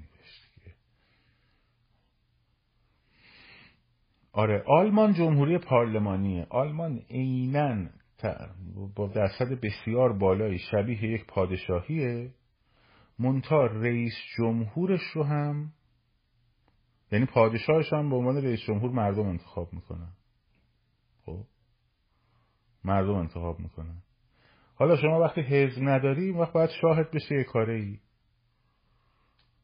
خب باید شاهد بشه یه کاره و موضوع اینه که این, این یکی. دوم این که تو هیچ نقشی در انتخاب دولت نداری در سیستم پادشاهی مشروطه. هیچ نقشی در انتخاب دولت تو نداری. هیچ نقشی نداری. که بگه من می‌خوام اینو انتخاب کنم این بشه نخست وزیرم. من می‌خوام خانم تاچر بشه نخست وزیر. خب هیچ نقشی نداری. در هیچ انتخاباتی شرکت نمی‌کنی که اینو مشخص کنی. برای همین دموکراسی نیست. همین سادگی. خب. حالا اگر که سیستم پادشاهی پارلمانی می‌خواد که حرفایی که من خیلی وقت دامون گلی زدم خیلی سال پیش بودم آقا اگه طرف سیستم پادشاهی تو الان به جای اینکه دنبال این باشی که بگی پهلویشه بود پهلویشه بود تو باید الان دنبال این باشی که حزب ببینی چه خبره. مگه نمیگی پادشاهی پارلمانی؟ خب حزب باید داشته باشی. خب؟ باید دنبال احزابت باشی. سیستم آلمان هم همین جوریه دیگه. سیستم آلمان یه صدر اعظم داره که همون نخست وزیر داره. خب که از طریق احزاب و پارلمان درگیری ها و فلان و بسار و چیز میشه. یه دونه هم رئیس جمهور داره به عنوان نماد ملی. که این رئیس جمهور رو خب بهش رأی میدن مردم. ولی کاره ای نیست. جمهوری ترکیه هم تا قبل از اینکه اردوغان بزنه گند بزنه توش همینجوری بود. عبدالله گل بود رئیس جمهور کاره نبود. اردوغان هم نخست وزیر بود. با احزاب خب پادشاهی پارلمانی بدون احزاب ریشهدار مفهوم نداره. بنابراین نمی‌تونی بگی انگلیس هم که پادشاهی پارلمان بلژیک هم که پادشاهی فلانه. خب نمیشه خوش نمیشه. اگه بخواد بشه باید ده سال کار بکنی روش. اگر رأی آورد برای همین آقای قانفر حواسش از زرنگه. میگه دوره انتقالی ده سال طول می‌کشه آقا. الان که گرده من در میاری. خب؟ و اینکه می‌دونه. اون حواسش هست. تو سیستم پادشاهی بخواد بشه باید ده سال دوره انتقالی طول بکشه. که احزاب تو سرکله هم بزنن شکل بگیرن فلان بسار. هرچند باز تازه منظر فرهنگی احزاب تو ایران سه سابقه ای داره و اینا بمانند خب؟ ولی انشالله بعد از ده سال وقتی شکل گرفت اون وقت میشه یه پادشاه آورد و گذاشت به عنوان پادشاه مشروطه. پادشاه ببخشید پارلمانی میشه اون بالا و اون نماد. خب؟ اون زیرم احزاب ده سال. خب ولی من به جای ده سال میگم دو سال یه سال. سیستم جمهوری جمهوری در میاد همون دموکراسی. حالا نمیده کسی خواست ده سال صبر کنه. ولی لطفا پادشاهی مشروطه دوره پهلوی رو به اسم پادشاهی پارلمانی تو پاچه ما تو نکن نمیره خب نمی‌تونی بگی بلژیک بعد بیای بگی مجلس نمی‌دونم فلان. خب مجلس جمهوری بری رای بدی بعد پادشاهی پارلمانیش کنی نمیشه. ترمای سیاسی تعریف داره. بعد انواع نمایندگی داریم انواع مجلس ها رو داریم. خب آب ریزی میشه. بعد این نفر میاد بهت میگه اونجا نگاه می‌کنید اونجا چی جواب بدی. خب. آره. حواسش هست میگه ده سال. حالا پس فردا یه live با عرفان می‌خوام بذارم در مورد این حرکت های اخیر. امشب گفت بیا بذاریم. گفتم من امشب می‌خوام در مورد آرنت حرف بزنم. در مورد همین جبهه ملی و این ماجراها. خب حالا اگه اون سیستم پادشاهی پارلمانی با اون شرطی که عرض کردم اتفاقا میزان مشارکت مردمیش بالاتر از سیستم جمهوریه. ای به می جمله بگفتی هنرش نیست بگو. تو نظام پادشاهی پارلمانی خب میزان مشارکت مردمی بالاتره تا تا نظام های جمهوری. البته نه از جمهوری پارلمانی از جمهوری غیر چیز سپریت شده. یعنی شما میری مستقیم به رئیس جمهور رای میدی هرچند اون رئیس جمهور وابسته به حزبه خب؟ ولی رئیس جمهور قدرتمنده مثل رئیس جمهور آمریکا مثل رئیس جمهور فرانسه. خب؟ رئیس جمهور نماد نیست. یعنی دولت و ائتلاف احزاب با هم تو مجلس تشکیل نمیدن. خب؟ تو مستقیم میری رأی میدی. می‌تونه اون وقت رئیس جمهور دموکرات باشه کنگرس ریپابلیکن باشه مثل الان تو آمریکا. خب؟ میزان مشارکت مردمی در حزب خب بالاتره به دلیل اینکه حزب یک نهاد سیاسیه که درش شما وقتی که وارد میشی علاوه بر حتی اینجا هم همینجوری الان مثلا من در جی او پی در حزب ریپابلیکن. خب ده ها انتخابات داریم. ده کار نمی‌دونم. ولی درگیری حزبی سر در واقع کابینه در سایه سر مشارکت در دولت این خیلی مهمه. یعنی مثلا شما وقتی که یه دولت مثلا 20 تا کابینه داری سه تاش از حزب اپوزیسیون وزیر تعیین میشه. و میشنن اعتلاف می‌کنن با هم بحث می‌کنن جا چونه می‌زنن تا اعتلاف کنن. خب اون سه تا حزب اپوزیسیون اون سه تا حزب اپوزیسیون اون سه تا وزیر اپوزیسیون خیلی نقش ایفا می‌کنه در بلنس دولت و صدای اپوزیسیون و صدای مردم میشه در درون دولت. خب ولی رسیدن به اون نقطه تا به اون درجه از احزاب رسیدن نمیگم نشدنیه در ایران ولی زمان می‌بره. خب؟ زمان می‌بره. و نکته دومش اینه که اصلا پادشاهی خواهر نزدیک به این چیزا فکر نمی‌کنن. کلا اکثرشون فکر نمی‌کنن. خب؟ همینجوری میگن هلند نروژ بلژیک. بدونی که این سیستم ها رو خب؟ بشناسن. بدونی که این سیستم ها رو بشناسن. نه مشکل اقوام حل میشه. چرا حل نمیشه خانم کی میگه با سیستم ریاستی حل نمیشه؟ من تو آمریکا به رئیس جمهور نیست. چه ربطی داره؟ مشکل اقوام با حقوق بشر حل میشه. با قوانینی که مبتنی بر حقوق بشره. خب. اتفاقا خیلی از اقوام خیلی از که برای همین یه سری از اقوام دنبال جمهوری فدرالن. خب. تا پادشاهی فدرال. که فدرال برای ایران ضرورتی نداره چون برای رفع مشکل اقوام احتیاجی نیستش که فدرالیزم ایجاد کنی یعنی راه برعکس بری. خب. دلیل نداره که راه برعکس رفت. جمهوری ها حزب می‌خوان ولی نقش احزاب و نقش پارلمان جمهوری با نقش احزاب و نقش پارلمان سیستم پادشاهی خیلی با هم متفاوته. خب؟ یعنی شما با یک سیستم دو حزبی مثل امریکا می‌تونی دموکراسی باز سیستم جمهوری داشته باشی. ولی با یه سیستم دو حزبی خب امکان نداره تو بتونی یه پادشاهی پارلمانی دموکراتیک داشته باشی. خب حتما باید تکثر بیشتر داشته باشی. توجه کردی؟ وقتی تو میری به مثلا حزب به مثلا فرض کن نماینده شهرت رأی میدی؟ خب مثلا به خانم جنیفر واتسون رأی میدی؟ تو نمی‌دونی قرار نیست او برای یعنی با رأی دادن به او دولت انتخاب بشه. شدی این سیستم چیزه؟ این سیستم مجلس سیستم جمهوریه. تاریخ چند هزار ساله پادشاهی را نمی‌توان جمهوری کرد. باش تا ما محکومیم به تکرار پنج هزار سال پیشمون. اشکال نداره. دیکتاتوری می‌خوام دیگه. پنج هزار سال دیکتاتوری بوده خب دیکتاتوریش بکنیم همینجوری ادامه بدیم. همینجوری بریم جلو. خب تکرار کنیم پشت سر هم. چون با افتخار میگه تاریخ چند هزار سال انگار خیلی پادشاهان خیلی مفتخری واقعا در این چند هزار سال حکومت کردن بر ایران.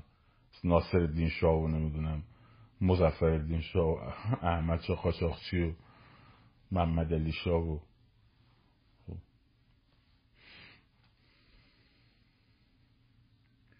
اسپانیای فرانکو و خورانکالوس من اگه بخوام وارد این بشم و مثلا قد هیجان زده میشم. یکی هم داستان خود به قدرت رسیدن حزب نازی. خب. والا شاه تماس مثلا چقدر افتخاری برای ماست واقعا. شاه اسماعیل چقدر افتخ... شاه سلطان حسین مثلا چقدر افتخار بزرگی. مثلا دیوانه میشیم ما. نه دیگه دو تا حزب راحت دیکتاتوری نمیشه. امریکا این دو تا حزب دیکتاتوری نیست. چون نقش احزاب در سیستم های جمهوری خیلی کم رنگ تره خب در تا سیستم های پادشاهی. اصلا نوع نمایندگیشون فرق کنه ترم سیاسیش فرق می‌کنه. خب مشروطه هم فرق نداره. احمد که مشروطه بود. اتفاقا مگه مگه رضا شاه فکر پادشاه مشروطه بود؟ تو مشروطه مشروطه ترین شاه احمد شاه بود. قاچاقچی. جنسا رو می‌خرید تلمبار می‌کرد. قیمت گندم موقعی که مردم داشتن گرسنگی میمردن خب گندم تلمبار می‌کرد. چیز اومد پلوش. خیلی نخست من دوست دارم.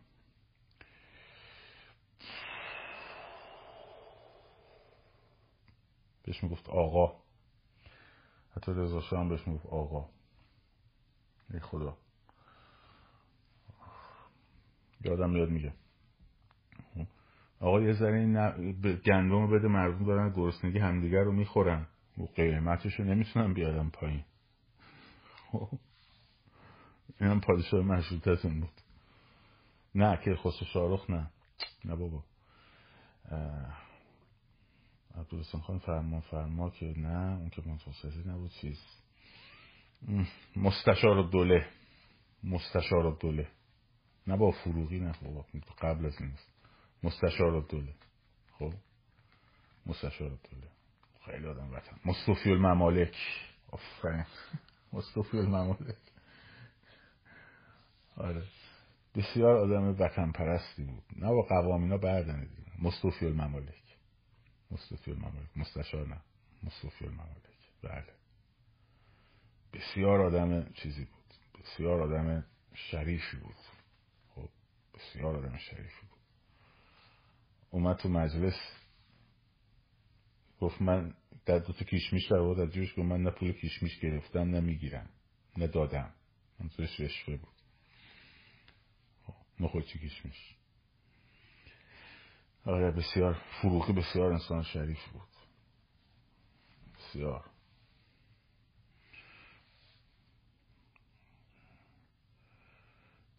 سواد سیاسی داری؟ به جمهوری اسلامی نمیگی جمهوری سواد سیاسی نداری؟ بگو دیگه. خودتون قد حال کن. خب. بی سوادی رو که نمیشم نگه یک ساعت داشتم در مورد جامعه توده ای صحبت می‌کردم دیگه. جامعه بی سواد. کارش میشه کرد دیگه. در مورد بنیادی نمیگین حقیقت داره یا نه؟ چی چی چی حقیقت داره؟ نمی‌دونم چی این چیه. خاطر مشروطه شدن چه مشروطه بود دور پهلوی کدوم مشروطه؟ مجلس کاملا فرمایشی بود. مجلس انتخابات مجلس بیستم بریم بخونیم که گندش در اومد. که با اون تاریخ بخونید دیگه. پادشاه های پهلوی خب خود چیز میگه دیگه خاطرات علم میگه دیگه. میگن دیکتاتورهای بسیار مسلح و وطن پرست بودن.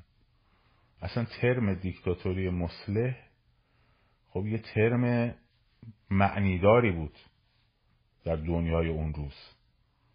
مثل آتاتورک مثل موسولینی مثل هیتلر مثل استالین. خب به دیکتاتورهای مسلح دیکتاتورهایی که برای کشورشون می‌خواستن کار کنن و بسازن و سازندگی کنن و فلان. البته خب جنگ که شد دیگه اصلا ترم این ترم ریخ به هم دیگه. خب. دیکتاتورهای مسلح دیکتاتورهای جمهوری اردوغان هم خیلی خیلی خیلی دموکراتیک تر از حکومت پهلوی اشتباه نکن. خیلی دموکراتیک تر از حکومت پهلویه انتخابات میشه مردم بهش رأی میدن. اینکه مردم توی نفت شهیر فرض کن 98 درصدشون میان به اردوغان رأی میدن به خاطر بافت دینیشونه این ربطی نداره. به اینکه سیستم دیکتاتورشیپ باشه. خب؟ به اینکه سیستم دیکتاتورشیپ باشه رفتی نداره. اینجوریه.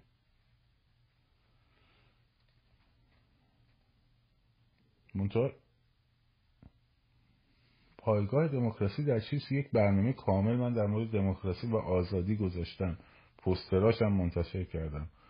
بریم برداریم بخونیم.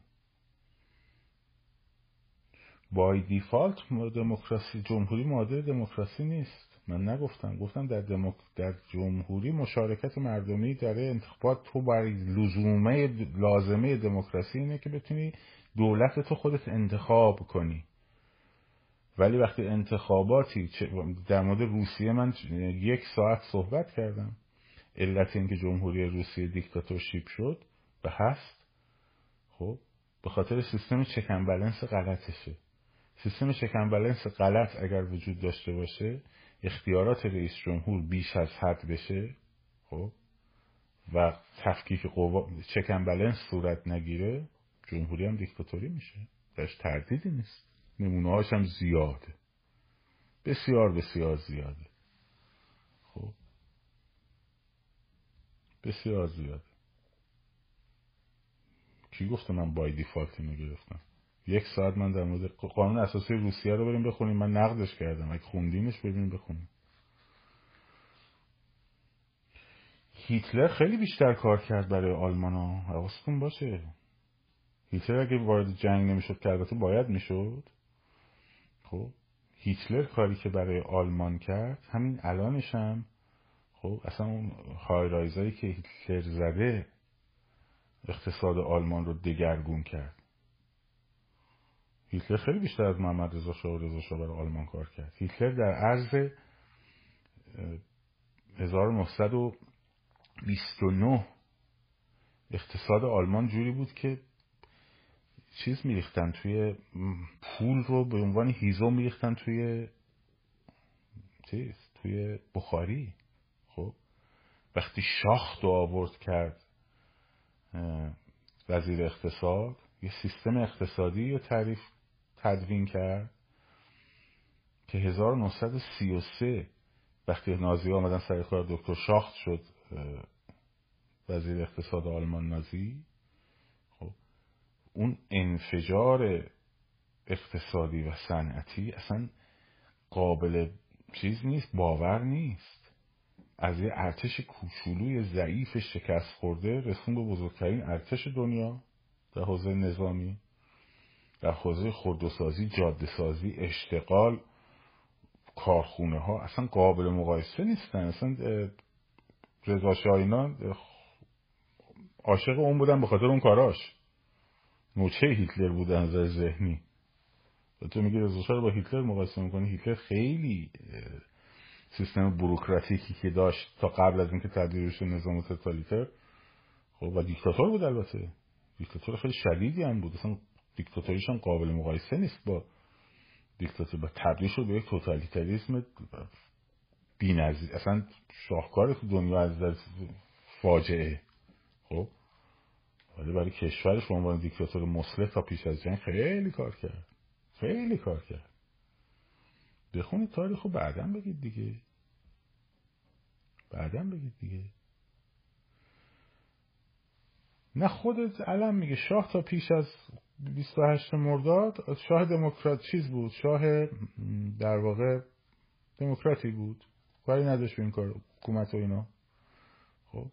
بعد از اون دیگه رفت به سمت دیکتاتوری مسلح دیکتاتور مسلح شد. خیلی هم کار کرد خیلی هم زحمت کشید. عاشق ایرانم بود. عاشق ایرانم بود. نه کتاب نبرد من کافی نیست. کتاب اگه می‌خواین تو زمین آلمان نازی بخونید ویلیام شاریر ظهور و سقوط رایش سوم خیلی کتاب خوبیه. دو جلد ترجمه کاوه دهکان رو بخونید. خب ترجمه قاضی خوب نیست. علیرغم که قاضی خیلی مترجم گرانسنگیه واقعا. ولی ترجمه دهکان خیلی ترجمه بهتریه. ظهور و سقوط رایش سوم. دو جلدی. خیلی هم کتاب جذابیه. هر جوری شما این کلوفتی خیلی کتاب جذابیه. ندارم پیدیفشو فیزیکیشو داشتم تو ایران جام هیتلر به صلح و عدالت جهان می‌خواست برای همینم وارد جنگ شد با یا حضرت عباس. این تئوریا از کجا میاد؟ این تئوریا بی‌نظیره واقعا. یا حضرت عباس یا قمر مصنوعی یا کمر بنی هاشم. جامعه ذره‌ای جامعه توده‌ای شبه علم. خب چرا هیتلر باید وارد جنگ شد؟ چون ساختار اقتصادش بر ساختار اقتصاد جنگ استوار بود. خب یعنی تو وقتی که تولید می‌کنی یعنی بزرگترین اشتغال زایید میره به سمت اسلحه سازی خب باید این بره مصرف بشه. یعنی یا انبار میشه انبار میشه انبار میشه باید یه جای خرج بشه دیگه که بتونه هی تولید شه دیگه. یعنی که برای همین باید می‌رفت. اصلا نمی‌تونست اقتصاد شاخت میافتاد. اگر نمی‌رفت به سمت جنگ. اقتصاد شاخت میافتاد.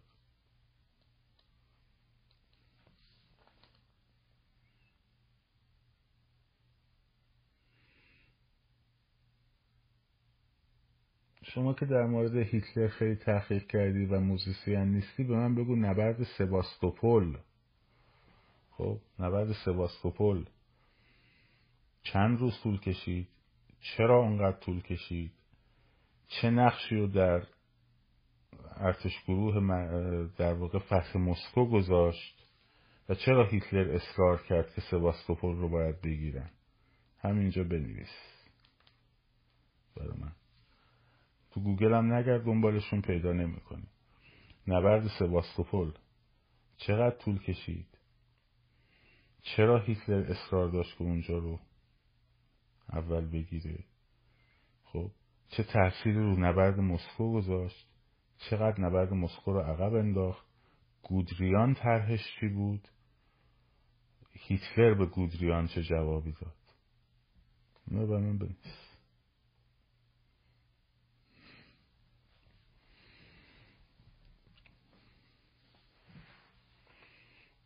خب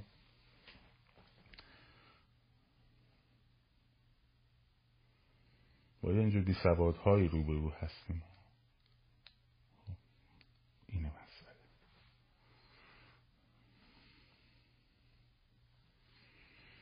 نه حرفم با عقل در میاد. اگر جمهوری دیک می‌تونه دیکتاتوری بشه پس مشکل شکل نظام. چرا؟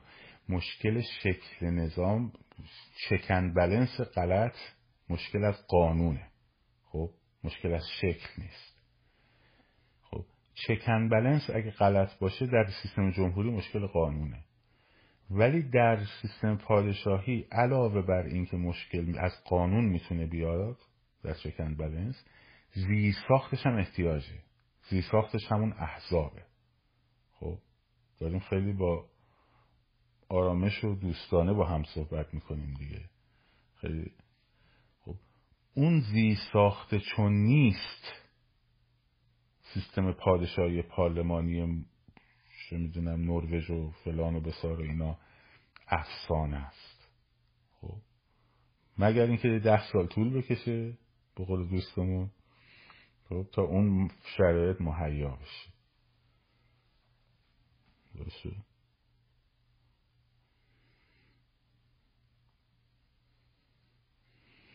تو فکر می‌کنی حرف حساب جواب داره که میگی فلانی کجایی؟ رفیق خودمون رو خودمون خرج کنیم. ما این حرف رو قبلا با هم زدیم هزار بار. فکر می‌کنی حرف حساب جواب داره؟ خب. آره به قول مصطفی مگه اینکه پادشاهی بیهز مثلا یه پادشاهی دیکتاتور مسلح یه پادشاهی خب اون وقت دیگه صحبت نروژ و اینا و دموکراسی رو نباید بکنیم. اون وقت دیگه صحبت دموکراسی و در واقع نروژ و انگلیس و نمی‌دونم بلژیک و اینا رو نباید بکنیم. باید بگم ما سیستم پادشاهی در واقع چیز می‌خوایم؟ دیکتاتوری مسلح می‌خوام یا پادشاهی مشروطه؟ با دموکراسی هم کاری نداریم. دموکراسی حد اقلی مردم یه نماینده های انتخاب بکنن و نمی‌دونم فرام خب اینو بگین اوکی. وقت مردم انتخاب می‌کنن. ولی تو نمی‌تونی روی این لعاب نروژ و بلژیک بزنی بفروشی به مردم. می‌دونی؟ اون وقت باید جواب اینا رو بدی. جواب این پوینت ها رو بدی. جمهوری ترکیه هنوز دیکتاتوری نشده ها. اشتباه نکنید. جمهوری ترکیه ببینید دموکراسی خب دموکراسی لزوما به معنی آزادی چه حقوق بشر نیست یعنی شما می‌تونید در یک کشور تأمین همه حقوق بشر نیست. نه. شما می‌تونید یک کشوری اکثریت مردم در یک انتخابات آزاد خب رأی بدن به ایده هایی که اون ایده ها ضد حقوق بشری باشه. برای همین باید متن بالا دستی هر قانون اساسی حقوق بشر باشه. یعنی دادگاه حقوق بشر باید داشته باشیم مثل آلمان. که شما اگر قانون اساسی هم بندی هم به قانون اساسی اجرا شد به عنوان یه شهروند بتونی بری ادعا کنی که این مقایر حقوق بشره و دادگاه رسیدگی کنه. خب؟ جمهوری در خاور میانه پاسخ نمی‌داد. نه که تو عربستان خیلی پادشاهی داره پاسخ میده واقعا. مثلا عالی ترکونده. شما دوست به جمهوری ترکیه زندگی کنی یا توی پادشاهی اردن.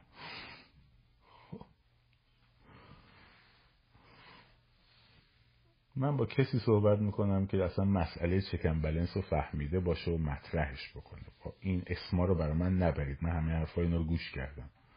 اصلا تو فاز این چیزا نیستم. خب بعدش هم اون موقع صحبت می‌کنیم. گفتم الان نمی‌خوایم صحبت کنیم. الان چون انقلاب می‌بره به حاشیه. الان هم چون بحث تاریخ بود و صحبت کردیم اونا گفتم. اون موقع میشه صحبت کرد.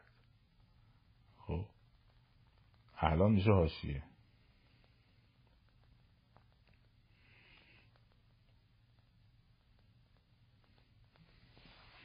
الان میشه حاشیه. برای همین من گفتم من هیچ وقت پوینت در مورد پادشاهی نمی‌خوام بگم. چون جواب نداره. جواب نداره. امارات پارلمان داره. ببین من میگم اصلا صحبت دموکراسی نکنین اون وقت. اشکالی نداره. بگو آقا من این سیستم رو می‌خوام. خب یه پادشاهی مثل امارات می‌خوام. یه پادشاهی مثل مثلا پادشاهی پهلوی می‌خوام. یه پادشاهی مثل پادشاهی اردن می‌خوام. خب بعد بگی خیلی خوب. میگیم آقا دمتونم گرم. همینو بذار به رأی مردم. دیگه نمی‌تونی برگردی بگی من دیگه پادشاهی مثل نروژ می‌خوام. بعد وقت جواب این سوالا رو ندی. اون وقت جواب این سوالا رو بدی. و جواب این سوالا رو باید بدی اون وقت.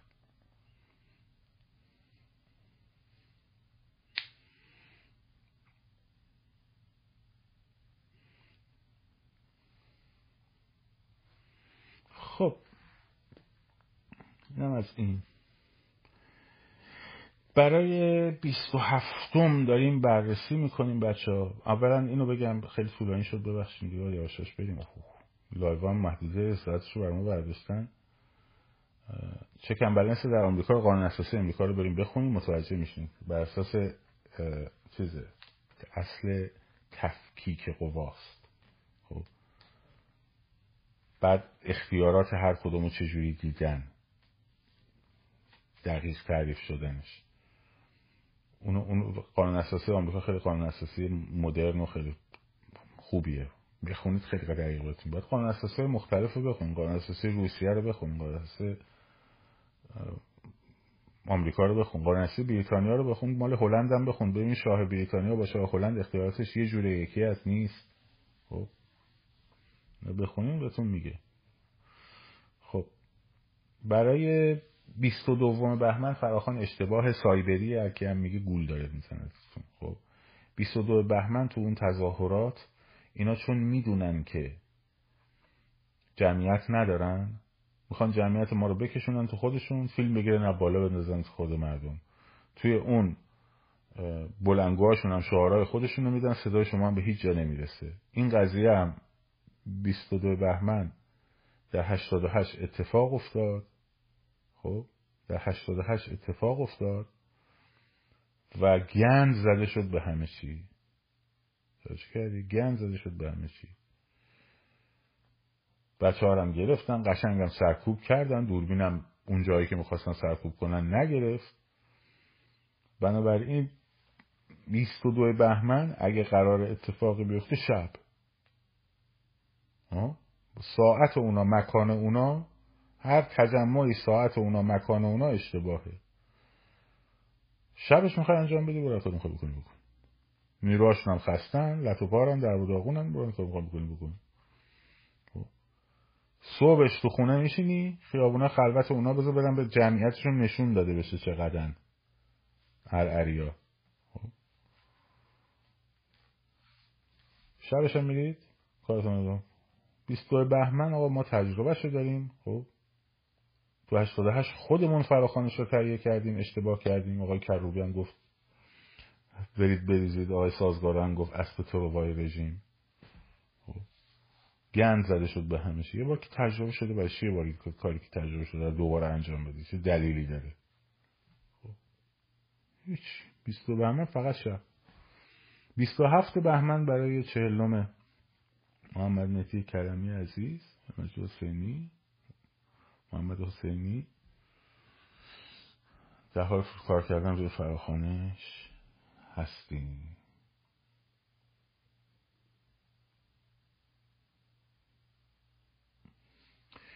شورای انقلاب والا از بپرسید دیگه. ما دیگه خسته شدیم واقعا. ما دیگه خسته شدیم از اینکه این همه گفتیم. خب این همه گفتیم. یه مدتی صبر می‌کنیم. صبر می‌کنیم نگاه کنیم ببینیم اونایی که می‌خواستن گروه درست کنن چه که گروه گروهشون درست می‌کنن جناب شاهزاده که می‌خواد کارش انجام بده به حال باید واسط دیگه باید واسط شورای انتقال قدرت آقای شریعت مداری دیدم اونا رو خب من ترجیح میدم خب من پنجاه سالمه دیگه من ترجیح میدم به یه جوانی 25 سی ساله و 35 ساله اعتماد بکنم. تا با یه نسلی که اصلا هیچ شناختی از نه ویژگی های این نسل داره نه ایده هاشون بد نیست. ولی پایگاهی ندارن. خب، پایگاهی ندارن. مردم پایگاهی ندارن. آره بینهایت نمی‌تونیم صبر کنیم دیگه. ولی خب فعلا باید صبر کنیم. وقتی صبر می‌کنی باید صبر کنی. خب تا بینهایت نمیشه صبر کرد ولی وقتی صبر می‌کنی باید مختصات صبر رو هم رعایت کنی. مختصات صبر یعنی اینکه دندون رو جگر رو تو حرف نسن خب. مثل اینکه من گفتم هی به من گفتی سیستم پادشاهی پادشاهی پادشاهی جمهوری پادشاهی جمهوری پادشاهی. گفتم نمیگم نمیگم نمیگم نمیگم. امروز بالاخره یه ذره از دهنمون در رفت. همش هم نبود. باید بگی صبر کنی دیگه باید صبر کنی به موقعش. به موقعش میشینی صحبت می‌کنی.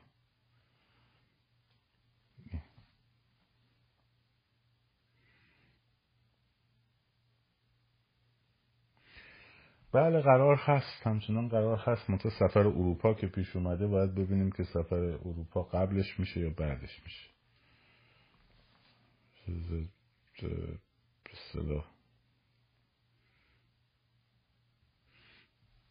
من می‌دونم شورا چی می‌شود. یعنی تصوری دارم که ببینم چه می‌شود. در ذهنم هم هست. با توجه به تقسیم بندی نیروها و اون اطلاعات و نگاهی که نسبت به چیزهای خارج داریم و هست و اطلاعاتی که می‌رسه در حد سواد و اطلاعات محدود خودم یه تصویری دارم که شورا چجوری میشه. ولی فعلا باید صبر کرد. خب، باید صبر کرد. فردا شب آره قسمت دوم بحث توتالیتاریزم رو من صحبت می‌کنم و بعد چیز نه شاهزاده قراره برم اروپا. من قرار نیست برم اروپا. من بیام سمت می میام یا نه نه شاید آگوست یا سپتامبر شاید. آره. فردا فردا بله گروه چیزی می‌کنم. آها اینه که می‌گفتن گروه حقیقت یا قراره یه هفته دیگه برسه ایران خب اونا جواب نمیدن که چرا اونجوری می‌گفتن. حالا در مورد سلواتی هم جواب می‌خوان که ما دیروز جوابشون دادیم دمتون گرم مراقب خودتون باشین. شاد و سرفراز و آزاد باشین. وارد بحثای پادشاهی و فلان و جمهوری و اینا فعلا نشین. طرف خودم با دوستای خودم میگم. بعدا در موردش صحبت می‌کنیم. وقت زیاده. وقت زیاده. پادشاهی پارلمانی مدل بلژیک و هلندی هم در ایران شدنی هست. خب زمان می‌بره. خب زمان می‌بره. منتها باید آدم آگاه باشه که اون مسیر رو بخواد بره دیگه. شاد سرفراز آزاد باشین پاینده باد ایران زن زندگی آزادی.